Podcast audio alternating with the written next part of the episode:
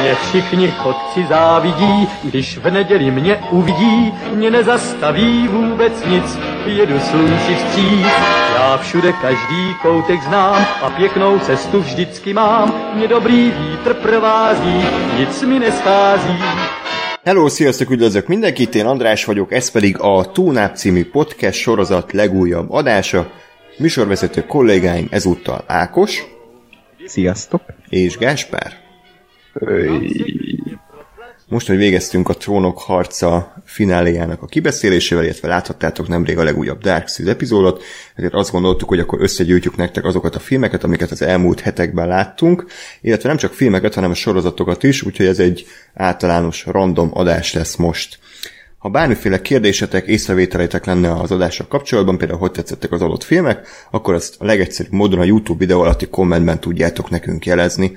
De van ö, Facebook és ö, Twitter fiókunk is, facebook.com per Radio Tunaup, Twitteren pedig az Ether Radio Tunaup néven tudtok minket megtalálni, illetve tudtok nekünk e-mailt is írni a tunap314 kukac gmail.com címre. Patreon oldalunk is már ezerrel dübörög, úgyhogy most szeretném is beolvasni ugye azoknak a neveit, akik uh, nagylelkűen adományoztak nekünk, pedig nem más, mint most így azt szerint fogom beolvasni, hogy a Patreon nekem kírja, tehát Csaba Pinter, Szia Csabi, József K., Beren, Vandrás, Ansia Nagy, Angelika, Billy Boboton, Stupid Fat Hobbit és Nevadi, ők azok, akik, uh, illetve ők azok, akik ugye 5 dollár vagy a fölötti adományjal járultak hozzá a túnáphoz. Most, hogyha nektek is tetszett az adás, akkor a patreon.com per radiotunaup oldalon tudtok nekünk adományokat küldeni különböző méretekben. Egyébként fenn vagyunk továbbra is Soundcloudon is, és Spotify-on is, és iTunes-on is. Pont nagyjából ennyi az intro. Kimaradt valami, kollégák? Így is túl hosszú volt. Így van. Nem baj. Én továbbra is büszkén mondom ezt a sok elérhetőséget, mert igen sokat dolgoztunk érte, és így előzetesen ugye beszélgettünk itt adáson kívül a hollywoodi filmeknek az elértéktelenedéséről, hogy minden remake, minden folytatás, nincs eredeti ötlet, és akkor ennek örömére beszéljünk az év legeredetibb filmjéről, ami nem más, mint az Aladdin, egy teljesen önálló lélegző produktum, és nem támaszkodik semmiféle korábbi nagy elődre. Ez ugye Guy Ritchie-nek a legújabb filmje, a forgatókönyvíró uh, Guy Ritchie John August, Augustnak egyébként, ahogy Ákos felhívta rá figyelmet, van egy remek kis podcastje, a Script Notes, amit a Craig Mazinnel csinál, aki pedig idén a Csernobillal uh, ütött nagyot így a sorozatok világában. Úgyhogy uh, ugye ezt az Aladdint már igen sokszor lefikáztuk, így előre, főleg Gáspár szerette nagyon, szeretett nagyon ércelődni a minőségén, ugye a filmtip mixes adásnál is hát igen lesújtó százalékokat adtatok rá, uh, ha jól emlékszem. Mindketten? Ö, Én szeretném így hinni. Az biztos, hogy mindig, amikor szóba került, akkor egy, egy adag epe landolt az arcomon. Úgyhogy kíváncsi vagyok, hogy így, hogy láttuk, láttátok a filmet, hogy viszonyultok hozzá, hogy tetszett, kezdi Ákos. Hmm, na, igen, én is ugye erről a filmről elég bajoslatú marketing anyagok jöttek még, amikor nem volt trailer, már úgy, úgy kezdődött az egész, hogy nem is trailert adtak ki, hanem egy ilyen félperces tévészpotot először a filmből, és mindenki felháborodott azon, hogy Genie az, az nem is Cake, hanem csak Will Smith, és én is úgy voltam vele, mint ahogy már 5000-szer elmondtuk a podcastbe, hogy tényleg ezek a Disney remékek, élőszereplős remékek, ezekre semmi szükség, feleslegesek, és uh, igazából kinyírják a, uh, a film, filmművészetnek a, a kreativitását, varázsát. Uh, és ilyen lelki állapotban mentem az Aladdinra, mivel ahogy már megbeszéltük a Disney adásban, de szerintem mindegyiknek az Aladdin az nagy kedvence gyerekkorából, és még most is. Uh, így nekem is, és... Um, Főleg Gáspárnak, aki ugye gyerekkorában is rengetegszer látta az Aladint. Igen, igen, azóta is van egy kis majma, papagája, csak az Aladdin. Repülőszőnyege. igen. De nem akartam beleszólni, most kivételesen, hogy Ákos hülyeségeket beszélsz. Szóval ilyen lelkiállapotba ültem be, hogy ez, ez valószínűleg én nem fogom annyira szeretni. És elkezdődött a film, és azon kaptam magam, hogy ez tök jó. és kb. a film utolsó negyedéig ez, ez kitartott, hogy én ezt a filmet percről percre élveztem, szerettem, vitt magával az egész dinamikája, és úgy éreztem, hogy, hogy, hogy ugye 128 perces a film, és az animációs film az másfél óra, tehát hogy, hogy amit elvettek, és amit beleraktak, az úgy, az úgy olyan ugyanaz volt a film, mint a mese, de mégis valami mást kaptam ettől a filmtől, mint a mese. Tehát ez, na, szerintem így kell valahogy élőszereplős reméket csinálni. Nem mondom azt, hogy ez a film, ez, ez, ennek a filmnek a létjogosultsága, mert nincsen, félre ne értsen senki, szerintem tök értelmet, hogy létezik ez a film, de ha ettől eltekintünk, akkor szerintem ez a film, ez egy kiváló szórakozás ebben a két órában, a színészek szerintem mindjárt kibaszott jók, kivéve a ez a Power Rangers epizódból szabadult Jafar, aki, aki így nem tudom, tehát, nem tudom, hogy, hogy castingolhatták be. Tehát az, hogy minden szereplő tök jól el van találva, és csak a Jafar, aki a Disney főgonoszok sorában kb. a legjobb, őt paszták el, azt nem, nem tudom felfogni, de jó, e-, ezen túl kell lépni. Tehát ez egy, szerintem egy tök jól sikerült kis film, ami, ami nekem nagyon tetszett ebben a filmben, hogy például Jászmin karakterét az szépen mm, újra álmodták, és túl léptek ezen a Disney hercegnő sablonon, és egy sokkal mélyebb karaktert kapott, sőt szerintem ő a filmnek az igazi főszereplője és Naomi Scott az parádésan megoldja ezt a, ezt a karaktert, és ő is egy tökéletes casting. És ami a legfontosabb, hogy Will Smith az nem akar Robin Williams lenni, hanem ő a Will Smith féle Ginny, és egy teljesen más, és önálló el lehet mondani, hogy egy teljesen más, de mégis ugyanaz a Ginny, aki a rajzszínben volt, mert érzésre ugyanaz, de a, amikor úgy látod, akkor pedig nem a Robin Williams-es manírokat hozza, hanem az a Will Smith-nek a hülyeségei, mármint most pozitív értelemben mondom, és látszik rajta, hogy imádta ezt csinálni, és ez, ez átjött. Ahogy Mina Masud is, aki akit én a, talán a Jack Ryan sorozatban láthat, láttam. Ő szerintem egy tök jó casting volt így kinézetre, bár még szerintem a castingból ő, ő volt a leggyengébb, mint színész, végigmosolyogta a filmet kb. És, és ennyi, tehát nekem ez én magamon lepődtem meg, hogy ez tök jó volt, és tökre tetszett, ki az utolsó negyed órát, ami szerintem egy kicsit gagyi volt, meg olyan hirtelen lezárt, és nem így kellett volna átírni a, az utolsó negyedeit a filmnek, de legyen. Szóval jó volt, szép volt, ha Disney élőszereplősöket akarnak csinálni, akkor szerintem ezt így kell csinálni. Ja, és még annyi, hogy a, a dalok azok szerintem parádésan át lettek írva. Mármint úgy értem, át lettek hangszerelve, és kicsit ilyen modernebb, moder, modernesített, modernizált ö, ö, változatok lettek, és és, és tök jó volt őket hallani és látni a, a moziban, mert ugye hát nyilván amikor az Aladdin a moziba ment, akkor én még kb. akkor lettem meg, és nem volt alkalom sosem hallani és látni ezeket a dalokat és a filmet a filmszínházban. Úgyhogy én, én ezzel meglepődtem, és az év egyik legnagyobb pozitív csalódása volt számomra, úgyhogy jöjjön, jöjjön most a hideg zuhany, úgy érzem, hogy lesz a kolca. Jesper? Hát nekem továbbra is az a, a alapvető véleményem, hogy teljesen fölösleges és értelmetlen, hogy ez a film elkészült, mert ez csak és kizárólag annyi, annyi arra jó, hogy még több pénzt az a Disneynek, akinek egyébként is embertelen mennyiségű pénze van már. De egyébként most mindenki meg fog lepülni, de hogy valahol a, a, az Elkossal egyetértek abban, hogy ha már, e, tehát hogy, hogy nem, nem volt ez megrázóan rossz nekem. E, tényleg azt éreztem csak, hogy teljesen fölösleges, meg, meg megvannak a maga hülyeségei, de hogy mondjuk annak idején a, a, a dzsungelkönyvét sokkal jobban tudom, untam és utáltam, mint ezt.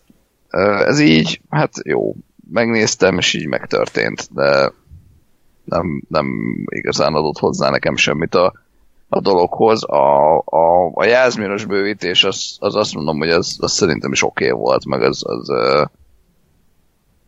azért tetszett valahol, mert mert nyilván érezhetően ezt is most azért, azért rakták vele pluszba, mert csúnyán fogalmazva ennek a most divatja, de hogy, de hogy ez a, amellett még, még mindig azért viszonylag ízlésesen meg értelmesen volt megcsinálva. Uh-huh. És nem a úgy, mint, mi, mi volt az, mint az X-Menben, most kicsit előreugrok, amikor a, azzal, hogy hú, hát itt csak a nők mentik meg a férfiakat, hívhatnák X-Woman-nek is, nem? És ah, basz meg. Visszafogott. Ilyen, ilyen volt a filmben? Igen, igen. igen. Simon Kimberg. ez, ez, ez a nagyon... The Visionary Director. Fél fél nincs benne. Hát, ugye ez, ez, ez iszonyat kínos volt, és azért mondjuk ehhez képest ez a, ez a Jászminos plusz dolgok, ez szerintem egy teljesen teljesen oké okay dolog volt. Azt mondom, hogy ha, ha nem láttam volna az eredetit, vagy nem ismerném, akkor mondjuk nem lóg ki ez a, ez a vonal. Nem mondom neki, hogy nekem hiányzott, mert, mert szerintem pont elég az a az a karakterépítés, vagy az a, az a um, kapcsolata az Aladdin meg a Jászmin között, hogy ugye uh, mindkettőjük, tehát hogy az egyik ugye a, a, a teljes szegénység, a másik meg az abszolút gazdagság, de mégis mind a ketten azt érzik, hogy be vannak szorulva abban, amiben vannak, és ki akarnak törni ebből. Uh, és ehhez képest ugye pluszba rátettek a Jászminra egy ilyen réteget, de hogy az Aladdin meg nem lett több, vagy őt, őt, őt nem, nem módosították, és tényleg ezért, ezért az egész elbillen a Jászmin felé, és sokkal inkább róla szól, mint Aladdinról. Ami, hát nem mondom, hogy feltétlenül baj egyébként, csak tényleg más, hmm. más teszi a, a filmet. Ja, hát nem erről a filmről lesz a legmélyebb kibeszélünk valaha, mert nagyjából én is ugyanezt gondolom, mint ti, hogy nem egy vállalhatatlanul rossz film, mert mert ahogy ezt mondtam korábban is, ezért a Disney-nél szerintem olyan szinten ügyelnek azért a minőségre, mint a McDonald's-nál, hát tehát, hogy ott is azért arra figyelnek, hogy a világ összes éttermében a, sajtburgernek körülbelül hasonló íze legyen, lehet, hogy néha kicsit több a sajt, néha kicsit több a, a burger, meg a ketchup, de hogy így nagyjából azért azt kapd, amire befizetsz, és itt is ez a helyzet, hogy, hogy nem, tényleg nem vállalhatatlanul rossz a film. Mondjuk egy ilyen volt, a fú, mi volt az a Chris Pine-os időcsavar, tehát ami, ami tényleg rettenetesen nézhetetlenül szar volt, de az, azt nem is szánták szerintem egy akkora volumenű premiernek, mint ugye most ezeket a, a remékeket. Továbbra is nekem is az a problémám, hogy, hogy, hogy mi a büdös szarér létezik ez a film, azon kívül, hogy pénzt termel a Disneynek, és hogy van-e egyetlen olyan dolog is, amit legalább hasonló színvonalon csinál, azt nem várom el, hogy jobban, de hasonló színvonalon csinál, mint az eredeti rajzfilm és, és én nem találtam. Jászmin. Jó, igen, a Jászmin az, azt el tudom fogadni, hogy, hogy az egy 2019-ben ez a Jászmin, ez, ez jobban működik, mint a 92-es.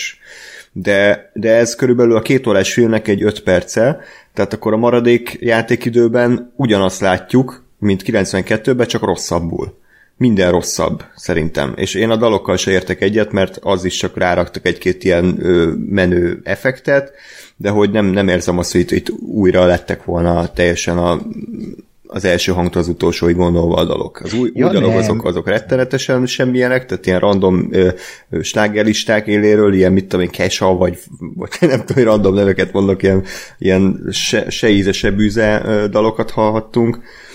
Tehát az egész olyan, mint egy ilyen rossz tribute zenekar, hogy így végülis előadja a dalokat, de, de nincs meg benne a, a, az a kreativitás, meg az a tehetség, ami, ami azt nagyját tette. Tehát mint a, az Iron majdnem. Ugye van Ezzel nem értek egyet, mert um, hát ugye nyilván ezt újra nem gondolhatták, és uh, itt uh, azt sem mondom, hogy ez egy ilyen remastered version csak, de valahol a kettő között van, hogy azért kicsit más, ugye nyilván az más, hogyha Robin Williams énekli a Ginny dalát, mint a mikor Will Smith elreppeli, tehát én nekem tetszettek azok, hogy kicsit, kicsit olyan más, de mégis ugyanaz, és megint csak azt tudom mondani, mint a film egésze, hogy úgy, hogy úgy teljesen felesleges az egész, de ha már van, akkor ezt így csinálják, és uh, én például a zenét hallgatom mind a mai napig, mert tök jó, és ennyiet. Nekem nem, nem fájtak, és igen, a, a, az új dal, ez kicsit ilyen a, a, a legnagyobb show jutott róla eszembe nyilván ugyanazok a szövegírók, de hogy uh, ki, annyira kilóg a filmből az az hmm. egész, hmm. tehát az összes dalnak van egy ilyen kis uh, uh, ilyen közel-keleti vibe-ja, és akkor az a dal, mintha így beköltözött volna az arab országokba egy amerikai popstar banda tényleg, és így érdekes, de az a dal is szerintem önmagában, ha mit tudom, egy legnagyobb showmanben hallom, akkor azt mondom, hogy wow, tök jó. Így filmen kívül hallgatom, tök jó, de hogy így a filmből kicsit úgy kilóg, viszont a mondani valója, ami megint csak azt visszatérek Jászminhoz, Jászmin karakteréhez nagyon sokat hozzáad, és én még mindig csak azt tudom mondani, hogy ha valamit ki kéne emelni, hogy ez a film hogyha egy, egy dolgot kéne mondani, hogy ez a film miért jó, hogy létezik, akkor az Jászmin karaktere és a Naomi Scott castingja, mert szerintem ez, ő, ő így az eddigi Disney filmek közül a legjobb casting ever tehát ő, ő elképesztő volt ebben a filmben, és és, és én nekem tökül esett, hogy láttam Ginny-t moziban, így Will Smith előadásában, mert nem, nem lett az a, az a ripacs parádi, amit vártam, hanem tényleg egy teljesen más lett, mint a Robin Williams, és egy, egy könnyed szórakozás, hogy látod a színész, hogy jól érzi magát, és szórakoztat, akkor, akkor én szórakozok ezen, és ennyi, ebbe nekem nem, nem volt több, és ami a legfontosabb, hogy nem fájt, amit, amit én vártam, hogy nagyon fog fájni, hogy így belerúgnak egyet a, az Aladdinba a Disneynél, hogy csak is a pénz, és nem, nem, nem, nem ezt éreztem. Viszont... Majd az oroszlán király lesz? Ne, hát, nem. Szerintem az meg, az meg pláne jó lesz, tehát, de majd térjünk vissza o, o, o, Na jó, akkor, vagy egy hónap múlva kb. meg amit mondani majd akartam... hozzatok, hozzatok uh, saválló szemüveget, mert ott, ott nagyon epehányás lesz. Pedig lehet, hogy azért felmegyek Pestre hmax es na mindegy. De Gás, az Aladira is ezt mondta, és látod, szerintem hát, ott látod. is ugyanez lesz, hogy megnézzük. Igazából nem rossz, működik, de ugyanazt nézzük. Tehát Jó, nem... de nem, tehát csak az a bajom, tehát hogy az Aladdinban még tehát ott még azt tudom mondani, hogy, hogy jó, igen, élőszereplőkkel eljátszották. Tehát, hogy az még így valami. De hogy a, az oroszlán király, az tehát most egy, egy izé, kézi animációs filmet csináltak egy gépi animációs filmet, és ráadásul szerintem, hogy nem tudom, engem a, a, a trailer alapján baromira zavar az, hogy szerintem nagyon bénán néz ki ez az egész, tehát a, a, a ilyen típusú animációban, ugye realitásra akar rámenni, én egy pillanatig nem hiszem el, hogy ott az összes állat együtt bandázik, és nem eszik meg egymást. És így nézem, hogy most, most tényleg, Belekötsz az alapjába az oroszlán királynak, hogy... de, de nem, de pont ezt mondom, hogy rajzfilmen, érted? Azt mondom, hogy jó rajzfilm. Tehát, hogy oké, okay, uh-huh. álljon, álljon ott az, izé, a, a gazella, és ne zabálja meg az oroszlán. Tehát persze, uh-huh. meg hajoljanak meg az izé előtt, értem, mert rajzfilm mese, oké. Okay.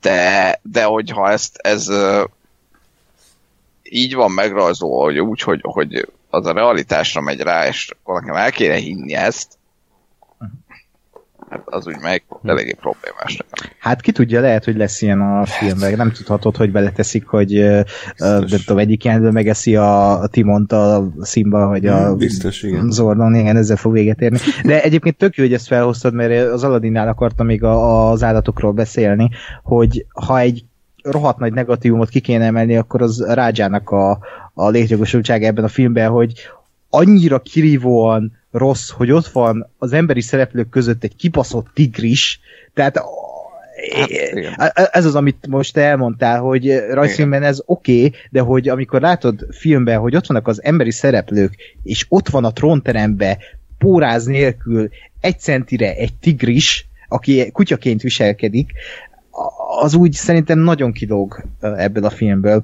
És itt tökörültem, hogy például a Jágó karakterét visszafogták, és egy ilyen mezei papagáj lett belőle, aki csak ismétli a szavakat. meg, meg az Abu karaktere, aki, aki tökéletes, hogy így visszafogták őt, és csak így néha ott volt a háttérben, meg egy-két közeli volt róla, és nem, nem, nem, nem szöttek köré ilyen comic relief pillanatokat, és ez, ez, ez szerintem tök jó, hogy így ráéreztek arra, hogy az úgy nem működik élő szereplős uh, Disney filmben, hogy akkor az állatoknak uh, nagy szerepe lesz. Csak azt a tigris kellett volna onnan valahogy eltávolítani, mert szerintem uh, igen, ez a Gáspár uh, analízis, amit az előbb elmondott, hogy, hogy, hogy ez így nem, nem működik nem biztos, hogy ami rajzszínben működik, az hmm. Változatban is. Kicsit ez az Uncanny Valley effektus, hogy minél közelebb kerülünk a valósághoz, annál távolabbnak érzi a néző. Tehát ugye ez van az emberi CGI karaktereknél is, hogy, hogy minél inkább valósághűre van megrajzolva, és minél részlet, részletgazdagabb, annál jobb az agyunk, annál jobban kiszúrja az apró kis uh, problémákat. De amíg valami stilizáltan van megjelenítve, ott elfogadja az agyunk, hogy jó, ez nem a valóság, és emiatt sokkal elfogadóbb. Uh-huh. Ezért például nem tudták a trónok harcában normálisan megcsinálni soha a rémfarkasokat, mert azok gyakorlatilag farkasok, csak nagyobbak. És még egy sárkányt könnyű viszonylag leanimálni, mert olyat sose láttunk. Farkasokat így, igen, vagy kutyákat, és ezért az így kidobja az agyunk azt az imidzset, hogy ott van a John, ott érdel, és akkor mellette egy háromszor akkora rémfarkas. Uh-huh. Még annyi, annyival vitatkoznék Ákos egyébként, tehát tényleg, ahogy elmondtam, nem megy váll, vállalhatatlanul rossz film. Az Aladdin, én is el voltam rajta, de például az, azzal nem értek egyet, hogy a Will Smith Genie az, az teljesen más lenne, mert rengeteg szövege meg manírja az ugyanaz, mint a rajzfilm. Tehát egy az egybe elmondja ugyanazokat a poénokat, csak most nem Robin Williams, hanem uh-huh. Will Smith. És uh-huh. nekem ez probléma volt, mert Will Smith egyénisége az viszont, az viszont eléggé más, és, és pont azok a részek estek le róla szerintem, amikor, mit tudom én, hatalmas erő, egy icipici kis helyen, és akkor ugyanaz a poén egy az egybe, a saját uh-huh. személyiségére épülő humor részek azok működtek, mert az tényleg Will Smith-es volt. Aha. Úgyhogy én olyan szempontból örültem volna, hogy egy kicsit kreatívabbak az írók, és, és, bele, és inkább a Will Smith-re írják a, a karaktert. Mert így azt mondom, hogy ilyen 50-50 százalék volt az eredeti meg az új, Aha. de lehetett volna 100 százalék is. Ja, csak tudod, meg...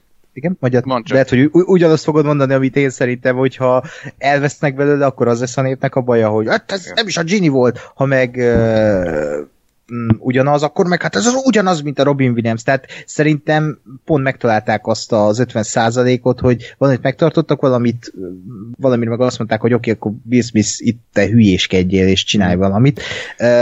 Szerintem itt meg, meg volt az a éremnek a két oldala, ami ugye a nézőt olyanná teszi, hogy akkor jó, akkor ezt elfogad a Will Space Genie jó volt, mégse volt szar. Jó, csak, hát csak pont ezek közben az... meg... Igen. Igen, hogy közben meg így nekem szétesett, mert, mert azt mondom, hogy amikor tényleg az hogy mit tudom, csajozás, meg nem tudom, az, az tényleg ilyen Will volt, az oké, okay, csak a, a, amikor meg klasszik izék voltak, poénok, az meg, az meg Robin Williams volt, és, és uh-huh. tehát a Ginny, mint karakter azért működik, mert, mert Robin Williams annál, annak idején eljátszott a saját magát. Uh-huh. És, és, és az volt a karakter. Na most innentől, tehát ha Will Smith saját magát játsza, az vagy nem az a karakter, pont ez, amit, igen, amit mondasz, tehát akkor az vagy nem Ginny, vagy vagy tehát hogy na. Uh-huh. Vagy, vagy eljátsza a Will Smith a Robin Williams-t, vagy, vagy egy újraértelmezett Ginny-t kapunk, aki viszont akkor egy tök más koncepció. Jó, Engem. csak beszéltük korábban is, hogy mikor jó egy remake. Tehát mikor van létjogosultsága a remake hogyha az eredeti az vagy már eljárt felette az idő, és, és update kell, vagy pedig ö, nem tudta kihasználni teljesen az, azokat, amiket ö, amik tematikailag előtte álltak, tehát magyarul szar volt. Vagy a harmadik opció, hogyha valami gyökeresen másképp csinál, és másképp áll hozzá az alapanyaghoz. Na most ez az Aladdin ez sem, ez egyiket se csinálta, tehát ez fogta az eredetit, a 90%-át remékelte, 5% Jászmin, bocsánat, meg 5% Will Smith poénok, és hogy nekem emiatt van ez a hiányérzetem, hogy, hogy tényleg, amit mondtunk az elején, hogy, hogy egy remake az, az ne ezért létezzen, hanem hogyha tényleg van valami mondani valójuk az alkotóknak, hogy valami új megközelítés, valami új ötlet, akármi. igen, csak megint csak az alapjaiba kötsz bele, hogy ugye mindegyikünk elmondta, hogy teljesen fölösleges az egész Aladdin élőszereplős, meg az összes Disney élőszereplős film. Tehát akkor ebbe benne van az is, hogy akkor úgy remékelik, hogy kb. ugyanaz, de valami egy ilyen 5% más raknak bele, hogy azért kicsit másnak érződjön, de azért legyen ugyanaz. Tehát én, amit elmondtam a legelején, hogy szerintem fölösleges, de élvezhető, az benne van, hogy, hogy most igazából ugyanaz, és semmi létjogosultsága annak, hogy hogy eh, azt remékeljék, ami jó, meg eh, ami annak idején is már egy eh, friss dolog volt, és a mai napig egy friss dolog, és, és nem is öregedett semmit. Tehát az mind benne van abban, hogy, hogy e, e, ez a film, ez, ez értelmet le, hogy létezik, de én ezt félre tudom tenni, és tudom úgy nézni, hogy attól függetlenül engem elszórakoztatott, mert nem, nem, ez ilyen megfoghatatlanul, nem, nem tudom elképzelni, hogy mi, mi fogott meg ebben a filmben, pedig gondolkodtam nagyon sokat, hogy miért, és én azok, talán ott találtam meg a választ, hogy amit már mondtam, hogy kicsit elvett, és kicsit hozzáadott, és így tudott egy olyan dolog lenni, ami Aladdin, a felszínen, de ott legbelül két dolgot, kis variációt meg, megcirógattak, és akkor valami más lett, de ugyanaz a ugyanaz a ugyanaz a figura, vagy ugyanaz a kis alak, tehát nagyon nehéz ezt megfogni, hogy mi, miért jó ez a film, ha, ha, ha közben meg nincs létjogosultsága a létezésének, és majd, majd utána nézek, hogy van-e még ilyen film nálam, hogy így nem értem, hogy miért létezik, de szeretem, de például az hmm. Aladdin most ilyen, hogy így oké, okay, legyen, de... Most én, nekem nem az a célom, hogy neked ne tetszen a film, tudod, tehát, hogy én nem... Persze, én csak nem próbál akarok... megindokolni, hogy Jó. te miért kötsz bele. Hát azért kötök bele, mert, mert nekem kezd elelni a hócipőm azzal, hogy, hogy mindent benyalunk, és azt mondjuk, hogy jó, hát Persze. végül is rendben van ez, nem? Semmi értem, hogy létezik, de végül is nem volt rossz. És akkor aztán csodálkozunk, ha. hogyha minden remake, meg minden folytatás, tehát nyilván semmit nem jelent az, hogy én a Tunap rádióban azt mondom, hogy, hogy kár, hogy ez a film elkészült, mert ez egy csomó egyebet fog magával hozni. Tehát akkor a Disney most ötször akkorára kapcsol, és tényleg mindent remékelnek ezután, mert, mert, mert oké, okay, a kritikusok nem voltak elájóval tőle, de nem is húzták le a sárga földig, mert nem lehet lehúzni a sárga földig. Tehát ez az igazi probléma, hogy, hogy nem egy, tényleg nem egy szarfilm, de nem is egy jó film. Tehát ez az 2019-es Aladdin szerintem önmagában nem értékeltő, mint film. Mert, mert, mert nincs egyénisége, és senki nem fog erről beszélni két év múlva szerintem, tehát senkit nem fog érdekelni, mindenki ugyanúgy az eredeti klasszikushoz megy vissza, Persze. hogyha Aladdinról van szó, viszont mégis termelt a Disneynek nem tudom hány millió dollárt, és engedélyt adott nekik arra, hogy tovább gyártsák ezeket a lélektelen akár jól működő, de mégiscsak indokolatlan remékeket, és ezért vagyok kicsit én negatívabb, mert mert azért valaki mondja már ki, hogy, hogy ez így nem feltétlenül egy jó irány Hollywoodnak. Abszolút nem. Ez egyetértek. Tehát, csak, jó. csak hogy, hogy mondjam, uh, szerintem ez kb. még 10-15 év, hogy gyártani fogja ezeket a fajta remékeket a Disney, és és már a szépség és a szörnyetegnél nyilvánvaló volt, hogy amik már akkor ugye bejelentettek rengeteg élőszereplős dolgot, például most az Aladdin, de hogy akkor már tudtuk, hogy ezek akkora pénzt fognak kaszálni, mint a ház, és nincs semmi olyan jó, mondjuk most a Dumbo az meg kicsit megbukott, de csak egy picit, de hogy nincs az a forgatókönyv, hogy ezek a filmek úgy elbukjanak, hogy, hogy ilyen, most hogy Guy Ritchie nem maradjunk, hogy egy ilyen Arthur király szintű bukás legyen. Szerintem ez legalább még 10 év, vagy 15, hogy így eljussunk odáig, hogy már úgy az emberek ezeket. Hát ja, ez, ez, ez is, mint a Marvel, így ki fog, nem fog kibukadni, de egy idő után túlterítődnek az emberek, de még nagyon az elején járunk, és még rengeteg Disney mese van, amit ugye lehet remékelni. Ennek nem is fogunk tudni gátot venni, de legalább akkor így képviselő, képviseljük a podcastben az érem mindkét oldalát, hogy, hogy nem biztos, hogy ez egy jó irány, de azt mondod, hogy viszont cserébe meg nem is rossz. Én azt nem mondtam, hogy ez... Mármint a film rossz. maga nem rossz. Ja, a, tehát, a film az tehát, nem, mert az nem sokkal rossz, könnyebb az lenne, nem? rossz. Tehát akkor mindenkinek könnyebb dolga lenne, igen, ez egy rossz irány, igen, ez egy szar film, kész, lépjünk tovább. Hát igen, a szépség és a szörnyetegnél ez volt, hogy egy fos irány, ez egy fos film, és ez Jó, de hát azt fejezni a Condom Bill rendezte, tehát ne csodálkozzunk, hogy ez lett, amilyen. Igen. Kedvencünk. Újra kéne nézni már a Twilight. Csak az utolsó Igen? részt, a CGI babát. Nem, az összeset, az Jó, összeset. persze. Hát, az Ákossal. utolsó részt nem lehet értelmezni, úgyhogy nem láttad, hogy a második részben mennyit szenved Bella. Hát, Jó, majd az 5000 dolláros Patreon tírnél akkor megnézzük. Hmm. Jó, egyébként még azt egy zárójelben mondanám, hogy ez, ez is egy tipikus ilyen kis közép-európai fehér csávónak a tudatlansága. Nem tudtam, hogy az Aladdint azt egy rasszista filmnek tartják Amerikában. Ugye, mert ez vagy az eredetit, vagy... Hát az eredetit a 92-eset, igen, hogy nem tudom, én nem emlékszem magyarul a dalszövegére, de elvég a nyitó szövegben vannak olyan mondatok, amik arra utalnak, hogy minden közel-keleti ember az egy ilyen rabló, aki megkésel, meg ott hagyja a hulládat, meg stb.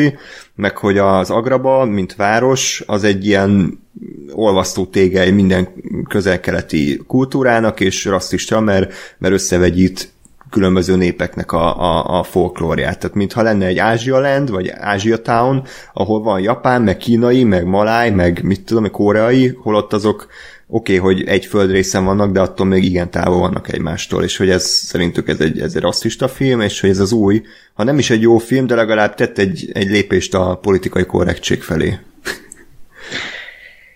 Lépjünk tovább. Én szeretem bedobni ezeket a kis bűzbombákat ide a beszélgetésbe, hogy Köszi. szimpancsáltam. Ismerlek. Köszi, mert erről nem tudtam, de jó, hát Ó, de minden rasszista vált, az meg. ezt mindenre rá lehet húzni. Én alig várom, hogy egyszer legyen a Disneynek egy eredeti rajzfilm ötlete, mint ahogy az Aladdin, és hogy a magyarokról szóljon, és hogy a magyarokról szóljon, de úgy, Van ez hogy a ezzel egy éjszaka mesély nevű dolog, ami, tehát hogy azért az Aladdin is eredeti ötlet, csak mondom. E, Jó, de úgy, úgy értem, hogy valami magyar folklórra épüljön, akkor mondom így, hogy a magyarok legyenek Csodaszarvas bent, legenda. és akkor igen, igen, hogy Mátyás király. de, de hogy ö, de hogy, hogy a, akkor ö, hogy, hogy reagálna rá a magyar nép, hogy így biztos nem az lenne, hogy ú, tiszt, szintiszta magyar folklór van ebben a filmben, hanem vegyítenék a különböző népeknek a kultúráját szerintem, és most az Aladdin is ugyanezt tette, most ez, ez, ez miért baj? Tehát ez egy rajzfilm, ami egy fiktív világban játszódik, amire ráhúztak egy ilyen Hát mert, közel-keleti ö, témát, ennyi. Most mert meg a közel-keletiek offended ezáltal. Offended, magyarul. meg És azt ezt a közel-keletiek mondják, vagy az amerikaiak mondják? Azt hiszem, egy amerikai hivatkozott egy közel-keleti tweet, tweetjére. Ha jó, tehát valaki, egy, egy valaki megsértődött, Igen, és, és akkor ez most- már rasszista film, Igen. és mindenkinek a kurva anyja. Aha. Jó, imádom. Ja, ez az internet egy része. Jó, akkor beszéljünk egy, egy másik hollywoodi filmről, ami szerencsére utat mutatott a sötétben, és igazán igényes és jó forgatókönyvvel megállott összetett karakterekkel felvértezett Jó. minőségi szórakozást láthattunk tőle. Ez a Godzilla 2, ö, a szörnyek királya. hamis király! Igen, igen, igen. Fú, hát együtt láttuk, az egy pozitív élmény egyébként, tehát, hogy Ákos, Hát kinek? Ákossal. Ákossal mindig jó mozizni, mert ő, ő így így mindig pozitív, és akkor így rád is átragad így a pozitív légkör. Hát meg rácsodálkozik arra, hogy ó, város, Igen, így beton. épületek vannak, igen, ember, megy megy egy ember, hol vannak a ternek, Igen. mi hajtja a busz, meló nincs előtte. Csapból folyik a víz, nem a izében, a kútból kell hozni vödörrel. Igen, meg már a tyúk is a pultban van. Igen. Oké. Okay. Ismét meg volt egy kis város Hát versus ez, is, falu. ez is rasszizmus. Ez nem rasszizmus, ez elitizmus, vagy ez hogy kell hívni? Sznobizmus, nem offended. Mindenki legyen Mindenki offended, mert beszoktuk a vidéknek. Petíciót indítok a Gáspár ellen. Oké. Okay. Ki ezt már sokan megpróbálták. Ez volt a Godzilla 2, akkor lépjünk Igen. tovább a Sötét Főnixre, nem, nem jó. Hány óra van? Igen, mindegy, gyorsan tudjuk le ezt a filmet, mert ez is sajnos olyan, elnézést kérek, kedves hallgatók, sajnos Hollywood nem sok beszélgető, hogy mondjam, beszélgetés alanyt tud nekünk nyújtani, mert ezek ilyen totál érdektelen filmek számomra, tehát ez a tipikus ilyen se íze, se bűze blockbuster, ez se rettenetesen rossz, tehát nem tudnám rámondani, hogy mit tudom én, ilyen, ilyen utolsó léghajlító, vagy 47 Ronin, tehát hogy ez az igazi förmedvény szar, hanem, hanem a, a nagy, hangos, leordítják a fejedet, karakterek össze-vissza rohangálnak a világ körül, mindenki túlél mindent, tehát hogy atomrobbanás van, de bebújik egy, egy szikla mögé, és akkor túléli. A, a, a karakterek az nulla, tehát annyi a karakter motivációja, hogy ő most férfi vagy nő, vagy gyerek, vagy tudós, és azzal próbálják mindezt palástolni, hogy jó színészeket kasztingolnak, tehát hogy Vera Farmiga, meg, meg a hogy hívják a főszereplőt? Kai Chandler, Kai Chandler. Meg, meg a Tywin Lannister, akit biztos így hívnak, Charles Dance, tehát hogy, hogy, hogy jó színészeket kasztingolnak be, ez is ilyen tipikus mai hollywoodi trend, hogy azt hiszik, hogy ettől majd a karakter életre kell, de kurvára nem, hogy nincs mit eljátszani, akkor a jó színész se tud ezzel mit kezdeni, pláne, hogy tudja a fejbe, hogy azért Godzilla filmben vagyok, tehát hogy rohadtunk segít, nem fog érdekelni, hogyha kiátsza a belét az akciójelenetek számomra nagyrészt élvezhetetlenek voltak, mert ugyanazt csináltam, mint a Pacific Rim, hogy, hogy 5 centire beáll a Godzilla melkasától esőbe, vagy hóba, vagy ködbe, tengerbe, szélbe, rángató kamerával, tehát hogy ebben nem tudom, hogy mi az élvezet, és, és még ilyen, ilyen nagyon vicces humorbombonokat is így el, eldobál, hogy uh, my god, Zilla, ne, ne, ne, ne, ne, ne, ne, ne, ne. Ez, magyarul, ez, ez magyar, magyarul. Még jobb, ezt, ezt te add elő, légy ezt neked tartogatom. Igen, ez a, ez a világod. Szila. A fos. Úristen. És akkor a vége, nem is a vége, hanem valamikor hogy a közepén még van pofája a filmnek ilyen mély tartalmat bedobni, hogy na de kik az igazi szörnyek, ugye? tehát az emberiség, vagy pedig a, a molylepke, tehát hogy ez, ez ilyen kanti filozófia gyakorlatilag, úgyhogy át is adom a szót, hogy tetszett nektek a Godzilla 2? Én már erre sem emlékszem. Jó. Uh, annyira jó volt. Uh, nem tudom, tehát én, uh, én azt gondolom, hogy így megnéznék lassan egy, egy eredeti Godzilla-t, egy japánt, hogy az, az mit tudott, hogy, hogy az hogyan hogyan lett olyan film, amit azóta emlegetnek, vagy amiből azt reméket kell csinálni, mert, mert nem tudom, tehát hogy, hogy, hogy nem gondolnám, hogy olyan kurva nehéz lenne szörnyfilmet csinálni, aminek tényleg az a lényege, hogy jönnek a nagy szörnyek és verekednek, de hogy, de hogy tényleg nem sikerült, és így, így megint az, az volt a filmmel az élményem, hogy amikor a szörnyek örekedtek, akkor azt tudtam, és így jó legyen már vége, amikor aztán meg bejött a, a különböző borzalmasan jól megírt karaktereknek a párbeszédei, meg a, meg a motivációk, meg a, a kis sztoriuk, akkor meg azt tudtam, és azt akartam, hogy jó, akkor inkább verekedjenek a szörnyek hogy inkább legyen már vége a filmek, és menjünk haza. Úgyhogy, úgyhogy tényleg így, így nem, nem tudom, mit lehetne ezzel kezdeni. Lehetne egy... Tehát be kéne vállalni azt, hogy hogy egy ilyen film az arról fog szólni, hogy nagy szörnyek verekednek, és kész. Mert megint mondjad? Csak most azt akartam mondani, hogy a Godzilla, mint jelenség mindig arról szólt, hogy ö, ami, amit itt is megkongattak elég fosul, hogy, hogy ő a, mondhatni a klímavédelem, hogy, hogy ő válaszol a, arra, hogy mit teszünk a bolygónkkal, és hogy ő, hogy ő a, maga a természet, aki elpusztítja, és ö, egyensúlyt hoz a, a világra. Hát jó, de ezt uh, most mit látunk sem? Hát igen, elmondták a filmben 50-szer ezt, meg beosztak ökoterroristákat, meg tehát így erőzták fel az egész történetet, hogy, hogy el kell pusztulni a világnak, ami egy, nem tudom, kitaláltak ide, gratulálok, hogy el kell pusztulni a világnak, nem majd ilyen ezer év múlva újra kivirágzik minden, és élhető lesz újra a föld, és, és majd a megmaradt öt ember majd benépesíti uh-huh. újra. Mi a fasz? Tehát e, értem, de hogy így és a Godzilla Godzilla-t is szerintem jó lehetne megcsinálni, és az 54-es is jó volt, de meg még a Godzilla első része is jó volt. Ezzel a filmmel az a baj, hogy egy guilty pleasure lett, ami még ebben is megbukik. Tehát az, hogy, hogy, hogy De nem pleasure, tehát guilty. Guilty. egy, egy si- simán egy, egy bűnös, bűnös film, ami a, a, a, a, a, úgy éreztem, hogy akartak valamit, hogy így nagyobb mély gondolatokat akartak, de hogy így vannak azok a guilty pleasure filmek, amiken így érzed, hogy ez nem akar több lenni, mint ami, például a Pacific Rim. Na, ez a film szerintem több akar lenni, mint ami, és úgy érzed, hogy ez egy guilty pleasure... Jó ég. Oda Több akar lenni, mint egy guilty pleasure film, de közben egy guilty pleasure film lesz, ami még úgy is fájdalmas, és öm, nem, nem tudom, hogy ez hol siklozik, de, de, túl? A, a szarfilmet. Tehát a de nem pleasure Film, mondanám. ami több, ke, több, több akar lenni, és nem élvezetes, az egy szarfilm.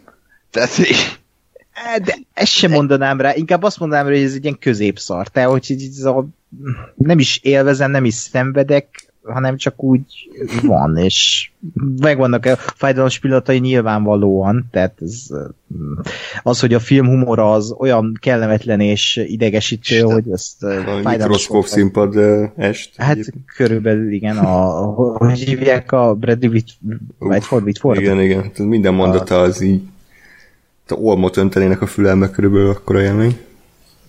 És, és tényleg, hogy az emberi karakterek azok úgy annyira alul voltak írva, hogy ez fájdalmas volt nézni például a, a le, lehetett volna ez egy jó alap, hogy egy, egy szétszakított család, aki, akinek a fiú meghal a, a, a- San Franciscói ö, Godzilla esetnél, és akkor, hogy emiatt széthullik a családjuk, és a két ö, látásmód találkozik, ugye az apa meg az anya, és ott van még a Millie Bobby Brown karaktere, a lány, a, aki, aki úgymond a, az egyensúly a családban, ő tartja össze a családot,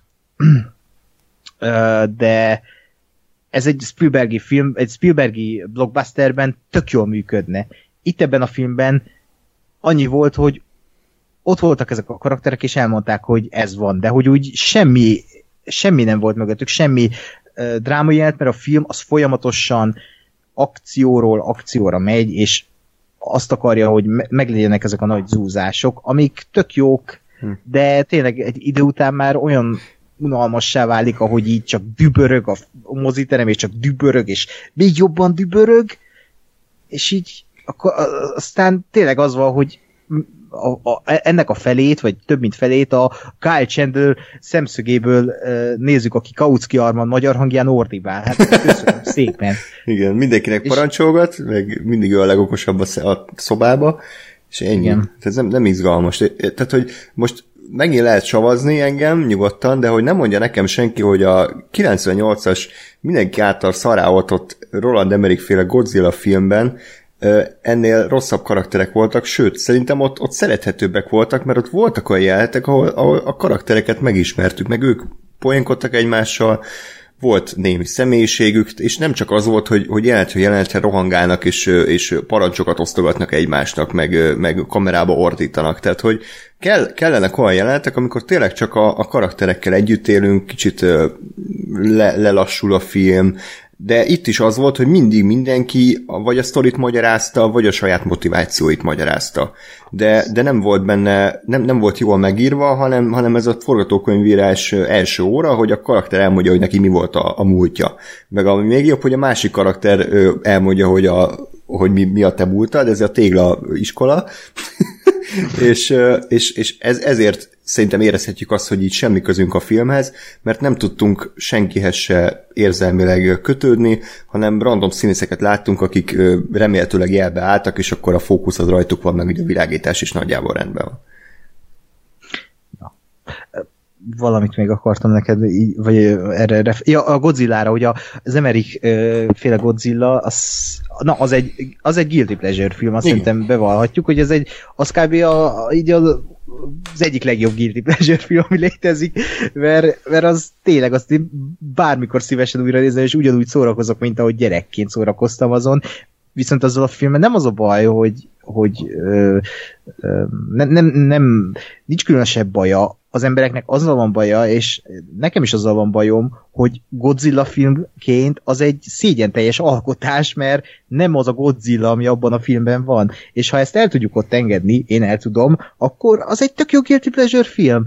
De hogy Godzilla filmként egy büntetés az emberiség ellen, hogy Godzilla néven fut, lehetne óriás gyík, és akkor megússzák. Hát ez egy újraértelmezése a karakternek. Hát, remek. Pont azt veszi ki ebből az egészből, ami a Godzilla, ahogy elmondtam, ez a természeti csapás az emberiségre. Ott kb. tényleg annyi, hogy beköltözik a New Yorki csatornába, és gyermekeket nevel a Godzilla. Hát köszönöm, bazd meg. De mindig De... szórakoztató, mint ez a film. Ez is igaz, de attól még nem Godzilla film. Ez a film meg Godzilla film, és Godzilla filmként néhol vannak benne tök jó dolgok, és amikor összecsap Gidora és Godzilla, az, az, az, az nagyon epikus, és kb. két percig, utána már inkább csak unalmas. Meg meg nagyon hosszú ez a film, az a baj, hogy túl, túl hosszú, és ebben a cselekményben nincs annyi, és a cselekményt is le lehetne rendezni két mondatban, és a film is lerendezhetné egy másfél órában, túl van bonyolítva az egész, és ezek megint behozzák ezeket az, amiket a Michael Bay szokott csinálni a filmjében, Transformers filmben, hogy az áll tudományos balfasság, amitől engem ver a víz, vagy például Jurassic World, hogy így nem, hmm. már nem is tudom mi volt, de hogy kommunikálnak a, a, a, a, a szörnyekkel az emberek egy gépezeten keresztül, és úgy tudják őket irányítani. Uh, pff, minek? Tehát nem elég, hogy ott vannak a szörnyek, és ott vannak a világon e, ezek a szörnyek is összecsapnak, tehát nekem ez bőven elég lenne, és hogy van egy csonka család, akik próbálják túlélni ezt a katasztrófát. Ennyi, nem, nem kell ezeket túl gondolni, Igen. hogy most, hogy akkor most a csonka család okozza a katasztrófát, és akkor a... Csonka András is család? Igen. Igen. Ezt megnézem, hogy csonka picit egy. Igen. a dalaival kell kergeti vissza godzilla a tengerbe. ja, én azt hittem, hogy egy a 35 méteres csonkapici a főgonosz. Ja, az még jobb lenne. Na, van akkor arca. Igen? és uh, Gáspár mondott egy tök jót, és tökre igazam a film után, Ez uh, hogy, van. hogy, uh, hogy mi a fasz csinált ebben a filmben Gidora, hogy ő a főgonosz. Semmit de tényleg, de hát Gáspár mondd el, hogy mit csinált ebben a filmben Gidora. Hát semmi, megjelent, és ült és nézett, és nem tudom én, azt mondták rá, hogy ő a király, de hogy tehát, e, e, én nekem azt tetszett egyébként, hogy a Gidoráról így, így kicsit ilyen, ilyen nem annyira parasztostoba módon, de hogy ugye kimondták, hogy, hogy ő egy, egy űrlény. és hogy ugye míg a, még a Mothra, meg a, meg a Godzilla, meg a többiek, azok ugye a földön, földről származnak, és onnan azt védik, és ugye ennek megfelelően mondjuk klasszik földi állatoknak a, a, az óriás változatai, ugye mondjuk a, a kongot is ide lehet rántani. Úgy ugye a Gidora az egy háromfai sárkány, ami ö, villámokat lő a szájából és, hogy, és hogy mint ilyen, az már nekem egy kicsit sok volt, és, és pont erre tök jó volt, hogy így, így bedobták ezt, hogy jó, ez egy űrlény, és akkor ja, jó, akkor oké. Okay. És nekem mondjuk pont ennyi kellett ehhez a, a, a részhez. Viszont tehát egyébként semmit nem csinált, mert, mert tehát ez, ne, ez nem volt egy főgonosz, mert a, a anyuka volt a főgonosz inkább, vagy nem tudom, ha nagyon keresni akarok valakit, vagy a Charles Dance, de hogy de hogy tényleg a Kidorát, azt így, az így megjelent, ki, kiolvasztották az emberek, tehát hogy nem is ő akart kiolvadni, vagy nem volt gonosz terve, hanem kiolvasztották az emberek. Felrepült egy hegyre, ott leült, és így ennyit csinált. És hogy így nem rombolt le egy várost. Nem ölt meg, nem tudom én, embereket, nem, nem uh, állította a feje tetejére a, a, a, na, az időjárást, vagy a világ, nem tudom én, nem, nem öntöttek ki a tengerek, semmit nem csinált. Hát felhős de, volt hogy, az ég. Hát volt, volt Esett az eső. Na, na jó, azt hagyjuk, tehát hogy ez a hú, mindig vihart hoz magával. Persze bazd meg, hogy tudjanak izébe ö, sötétbe, elsőbe verekedni, hogy ne kelljen annyira foglalkozni a cégével. Ez, az egy fú, az... Ott kicsit, kicsit kinyit a picska a zsebemben, amikor ezt így előadták, hogy mindig, mindig uh, fellegek kísérik, mindig között Hmm. anyádat. No, és hogy így, de hogy semmit nem csinált, és akkor ez volt ennek a filmnek a főgonosz, és ez a bazd meg, tehát hogy jó. Mert ez is egy, ez is egy ö, ö, felfogás lehetne. Nekem, nekem a Jurassic Park annak idején az első része, az, abban pont ezt tetszett, hogy, hogy ott azok nem, nem, nem az van, hogy Irex és izé, intelligens, Sportból szuper- öl. sportból öl anyát, hanem, hanem hogy egész egyszerűen, és a lehető leg, legbanálisabb, tényleg egyszerűbb ö, ö, koncepció az az, hogy dinoszauruszok, akik, akik nem véletlenül nem ugyanabban a korban élnek, mint az emberek. Ennyi. Kész. Igen. Jó, hát de itt, itt gonosz, gonosz a Gidora. Tehát, gonoszkodik. igen, hát meg, meg azért gonosz Gidora, mert megölte azt az ázsiai csajt, aki, vagy nem ázsiai, meg, megölte Sally Hawkins-t, és vo- volt benne egy Bár ázsiai csaj, fel. igen, ugye, meg volt benne egy ázsiai csaj, aki, akinek aki nekem nem esett le, hogy van egy ikertesója a filmben, de Ja, ja, nekem van, sem. amit mondtatok. Mert azt én a mai is nap- vagy, mert minden ázsiai ugyanúgy néz ki, mint de, de hogy, Új. de, hányok tőled. a- de, de, hogy, de hogy ez, de ez, egy valid dolog, nem? Hogy, a, hogy Igen. ez két karakter volt Igen, az a igen, igen. színésznő. És, Csak és ez, annyira követ, ugrál a film, meg követhetetlen, hogy így nem, nem érted, hogy mi történik. Úgyhogy, ja. Ja, meg még ahogy ugrál a film, még egy dolgot, ami egy ne- nagy negatívum, hogy egyik pillanatban ott vagyunk, ott vagyunk valami, nem tudom, Mexikó város, vagy valamilyen mexikói kisvárosnál, és másik pillanatban azt látjuk, hogy Washington teljesen elpusztult. Csak így egy özönvíz van, tornádó, leszakadt a, a, nem tudom, a Pentagonnak az egész tetején, mi? És, és ez így csak így mellékesen odobja a filmes nitbe, hogy, hogy akkor ott vagyunk, és így elpusztult egész Washington. Oké, okay, de hogy ez az első filmben azért annak volt egy súlya, hogy, hogy egy városban megjelent például Godzilla. Tehát már az, hogy lépett egyet a parton, az cunamit okozott, és azt láthatjuk, hogy a cunami mekkora károkat okoz az embereknél, tehát hogy mennyi ember hal meg. Itt meg csak így, hopp, elpusztul Washington, na nem, nem muszáj, nem, nem muszáj látnunk, nincs ennek súlya. A lényeg, hogy hogy, hogy, a, hogy, hogy csak egy óra van Ken Watanabe-nél, és az ő halála is egyébként, ez, bocsánat, Hány óra van? Minden.